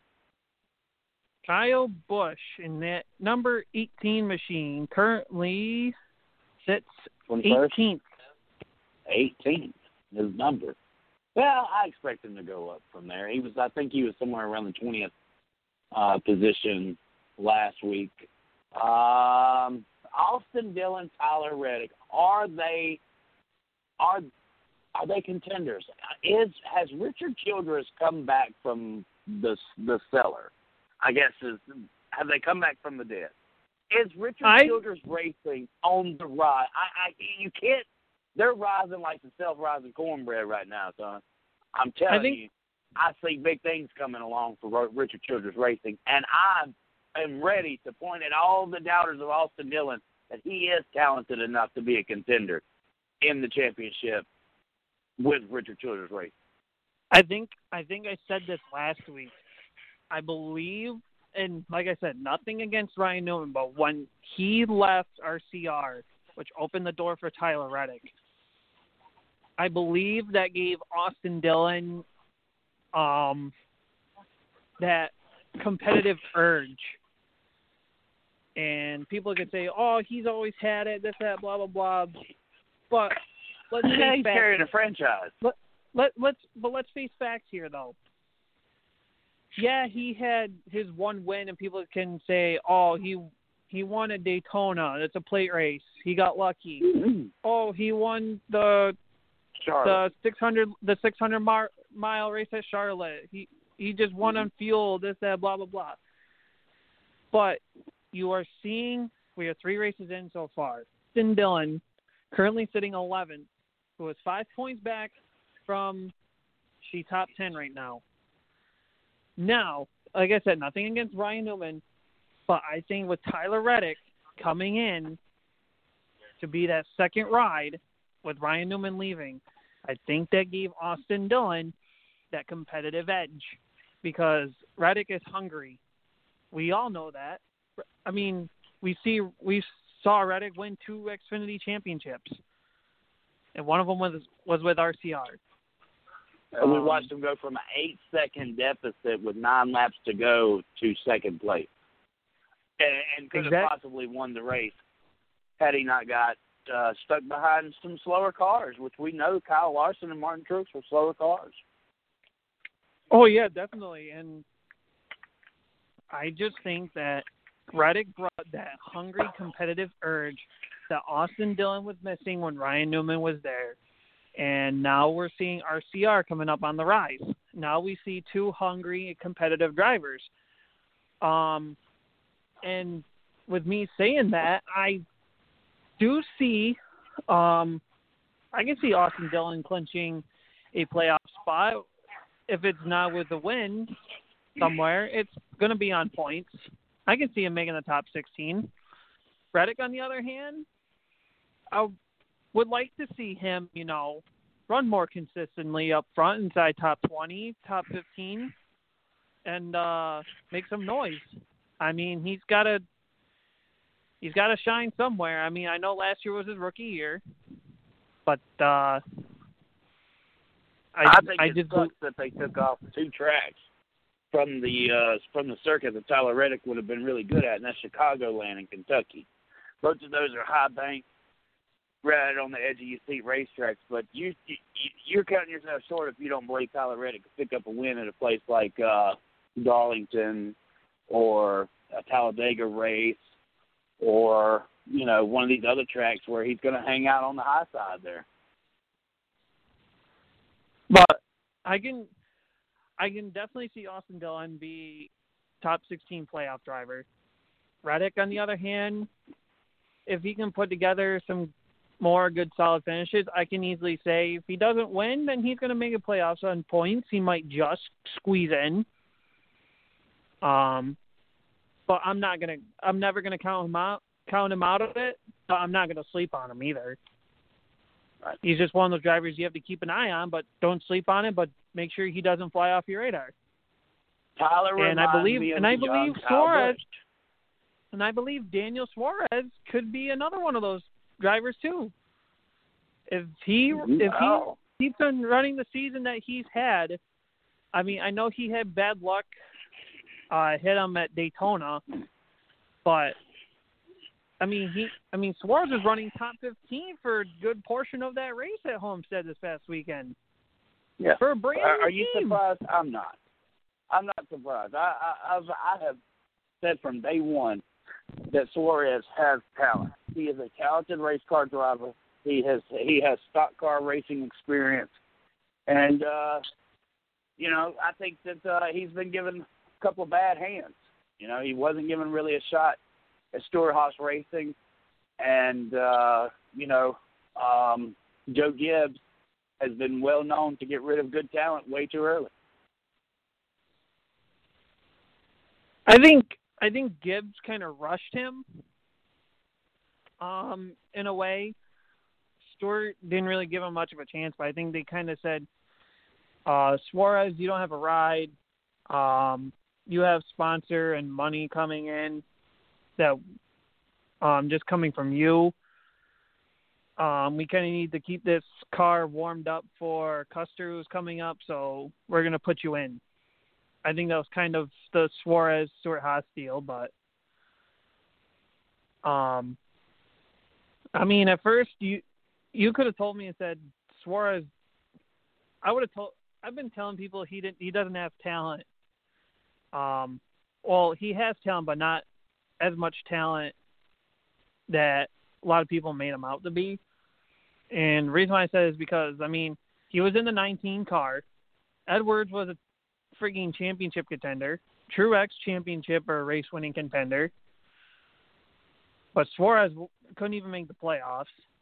Couldn't make the playoffs in the 41, but here's Kurt Busch and Cole Custer in the playoffs. Maybe we can see Suarez step out of everyone else's shadow since he's on a single car team and make some noise for himself. Yeah, I'm Like said, definitely he- impressed he- with. He ran top 15 for a good portion of that race at Homestead. And he would Yeah, have he I'm- was he could have been a front runner at Daytona had he not wrecked out early.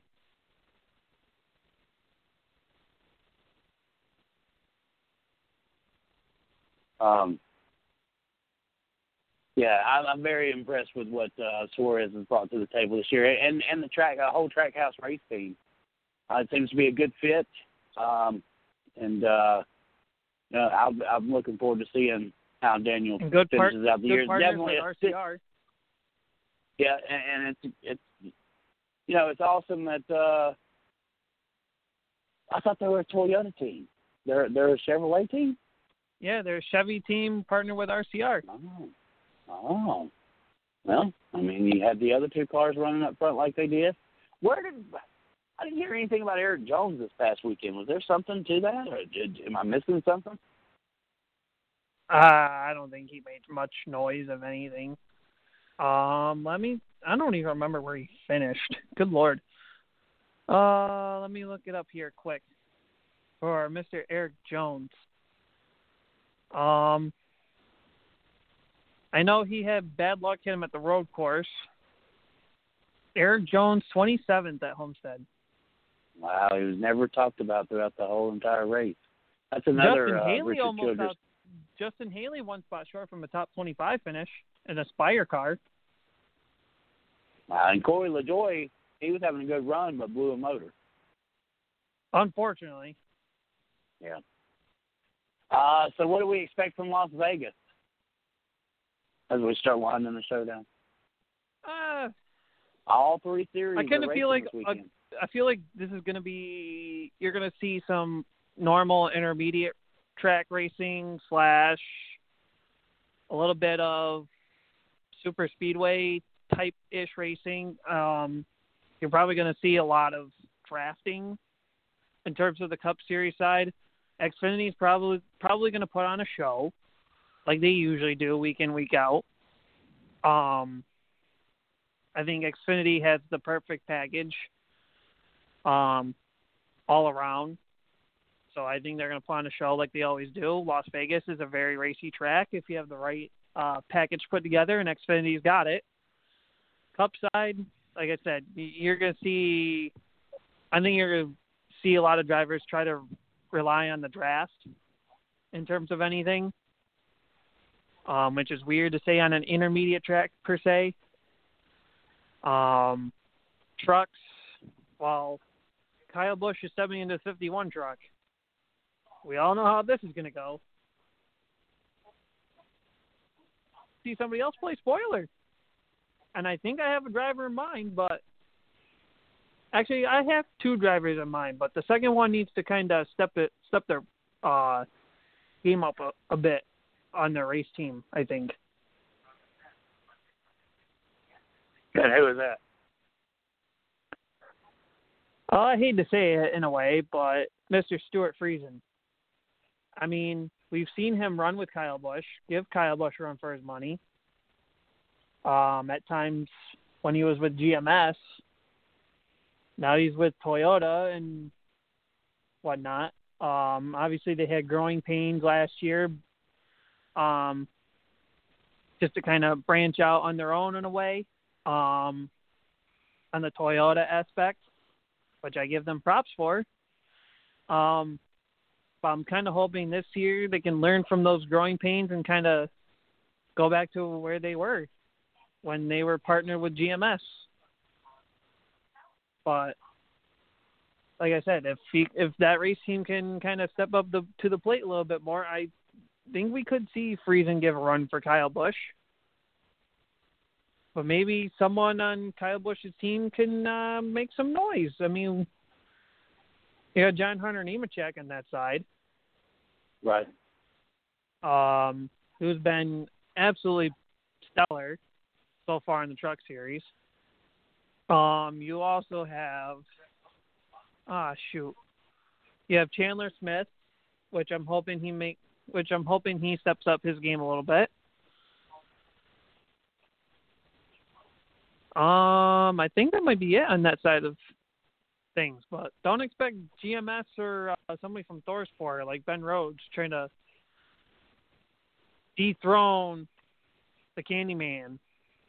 Yeah, I, I don't understand why other Cup drivers did not sign up to face the Candyman this weekend uh, to uh, kind of knock him off his game. I'm very disappointed. I thought that's something that we were uh, locked in on last year was giving him giving at least somebody else a chance to uh, kind of dethrone uh, Kyle Busch from from winning in the Truck Series. Uh, I enjoyed seeing Chase was for- and a few of the other guys.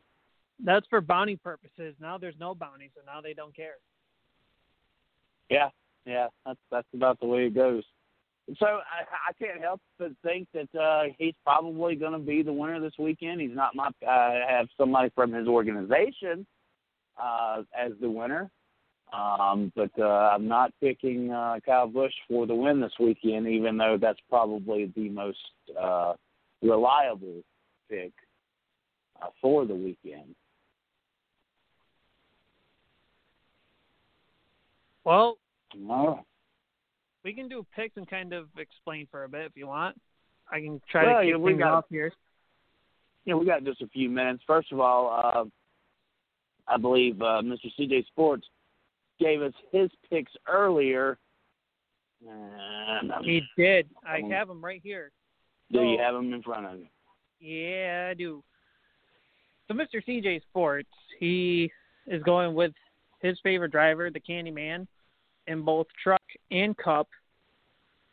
And then he's going with Noah Gragson on the Xfinity side. Little, little get back there, Noah Gragson. Two Las Vegas Um, boys. Yeah. Miss Lee on the other Yeah, hand. Las Vegas sweet. Miss Lee is riding the Kyle Busch train on the truck series. Ah. Um, on the Xfinity side, um, I like her pick. Um, the driver we talked about um, within the first half hour of the show, Mr. Brett Moffitt. That's her pick. And on the Cup side, we'll call him Giggles, but it's Joey Logano. That's who Miss Lee's picking.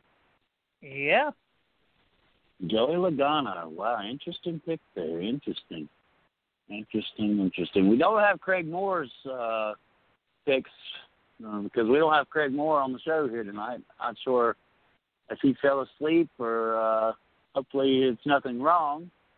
Um, I, I can't say that it's not like him to uh, to not show up, but I I think the other times he had legitimate reasons uh, to to not show up, being you know health and all that he's gone through. But uh, maybe they're just working him a little bit too hard down there at the hut, and uh, wasn't able to join us. But we'll get his picks out there as soon as possible. Uh, Chaz, you want me to go next? And you go Um, last? I'm usually behind you, anyways. Let's. I'll flop it this I. Okay. So for trucks, well, um, I'm gonna go. I'm going with a. Oh shoot! I'm gonna go with John Hunter Nemechek. I almost said Hmm. Stewart Friesen, but I just want to see his team step up the game. But I have to go with John Hunter Nemechek.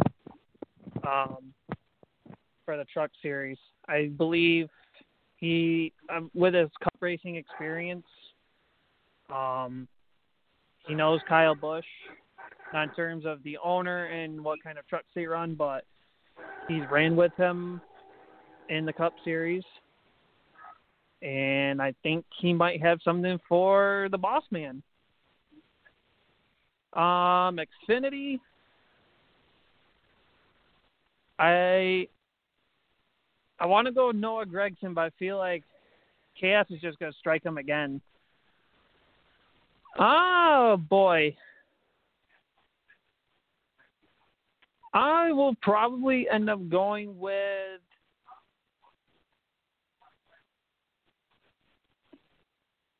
E. I'll go with the 22 Austin Cindric again. And then on the cup side, um,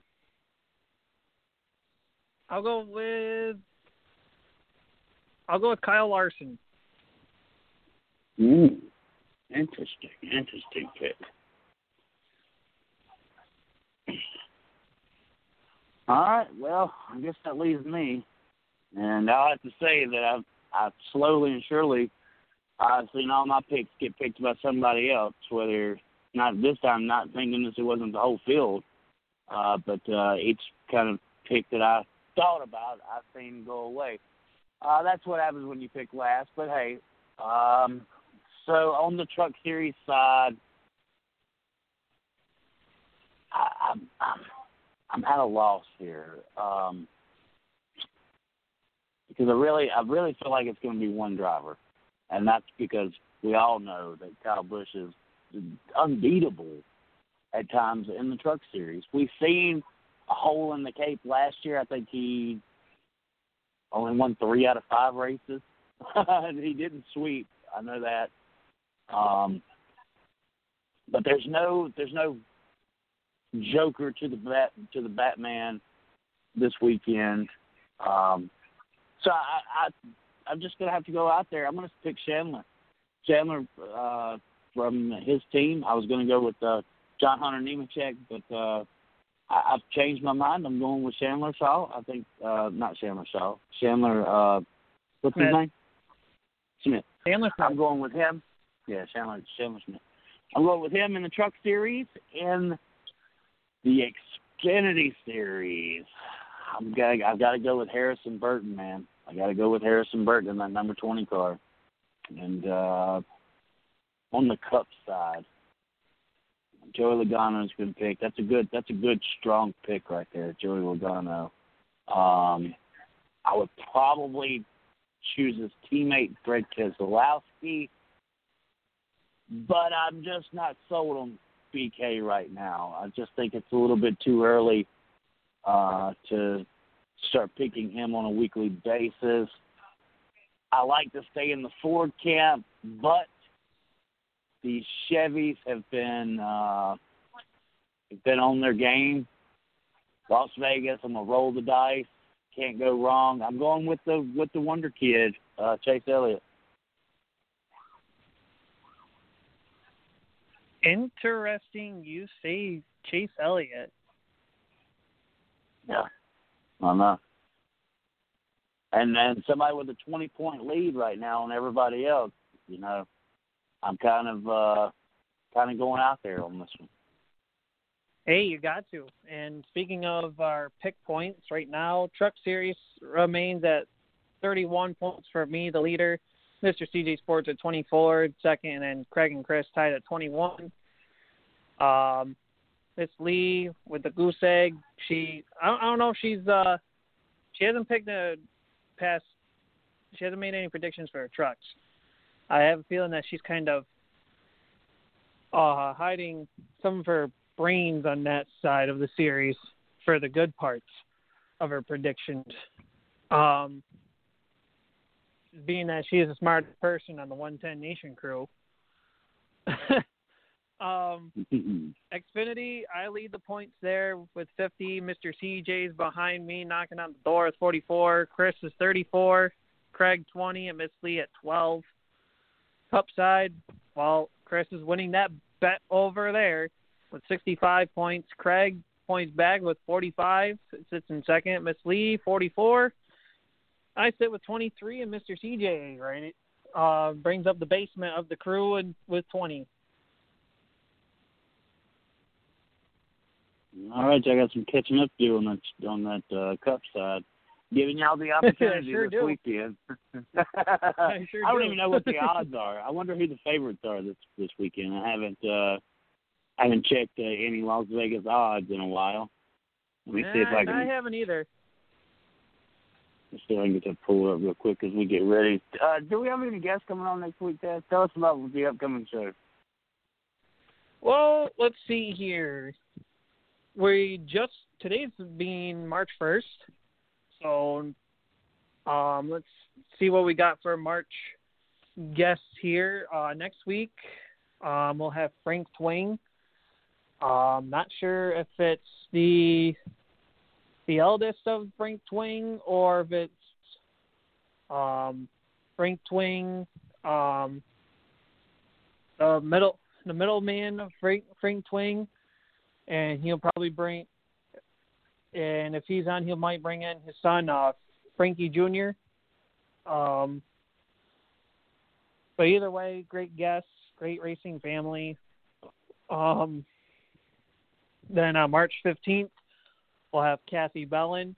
She's a local 518 uh, female driver. Um, I believe she has a daughter that races go karts, if I am not mistaken. Um, and then March 29th, which is our last uh, Monday show of March, we'll have another 518 local driver races in the Pro Stock division um, up at Glen Ridge Motorsports Park. Uh, Jay Fitzgerald. And we are still working on a potential super. That's my only hint for that one. Um, I know he's been busy as of uh, lately down in Florida, but we're I'm still trying to get in contact with him and see if we can get him in for a show in April.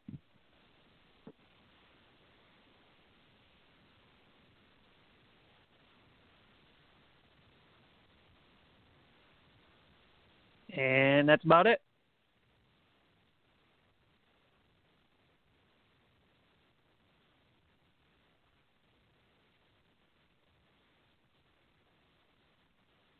Yeah. Um, sorry about that. My phone cut off as it always does with two hours to go. Um, so the Vegas odds before we close the show down. You there, Taz? Yep. All right. Sorry about that. My phone cuts off after two hours. I think we've been doing this long enough to know that. Um, I don't know why it does that, but it does. Uh, so the Las Vegas odds look look, uh, about well. We, we all missed the boat. Martin Truex Jr. Uh, six to one. Kevin Harvick thirteen to two. Greg Keselowski thirteen to two. Joey Logano thirteen to two. Denny Hamlin nine to one. Kyle Larson a ten to one. Ryan Blaney and Chase Elliott both eleven to one. Kyle Busch a twelve to one, and Kurt Busch a twenty to one. Alex Bowman at 25 to 1, Liam Byron at 25 to 1, and the best bet on the screen, well, be frisky, guys. Go out there and get Tyler Reddick at 50 to 1. I believe that would be the best bet if you were looking for an outside. Uh, uh, for the championship, you have Chase Elliott at 11 to 2 and Denny Hamlin at 13 to 2. Uh, so we'll have to wrap the show up. And uh, we want to thank you guys for for listening. We'll be back uh, next Monday night. Hopefully, we'll have Craig here to join us. Taz, you got anything else, man? Uh, nope. Other than make sure you uh, check out the 110 Nation Sports website at the110nationsports.com. Follow Race Chat Live on Facebook and on Twitter at chat underscore race. Um, and follow us on Facebook. And I think that's about it. All right. Thank you guys for listening. We'll be back next weekend. Same bad time, same bad place. Hey guys, it is Ryan. I'm not sure if you know this about me, but I'm a bit of a fun fanatic when I can. I like to work, but I like fun too. It's a thing. And now the truth is out there. I can tell you about my favorite place to have fun Chumba Casino. They have hundreds of social casino style games to choose from, with new games released each week. You can play for free anytime, anywhere and each day brings a new chance to collect daily bonuses. So join me in the fun. Sign up now at ChumbaCasino.com. No purchase necessary. VGW. Void were prohibited by law. See terms and conditions. 18 plus.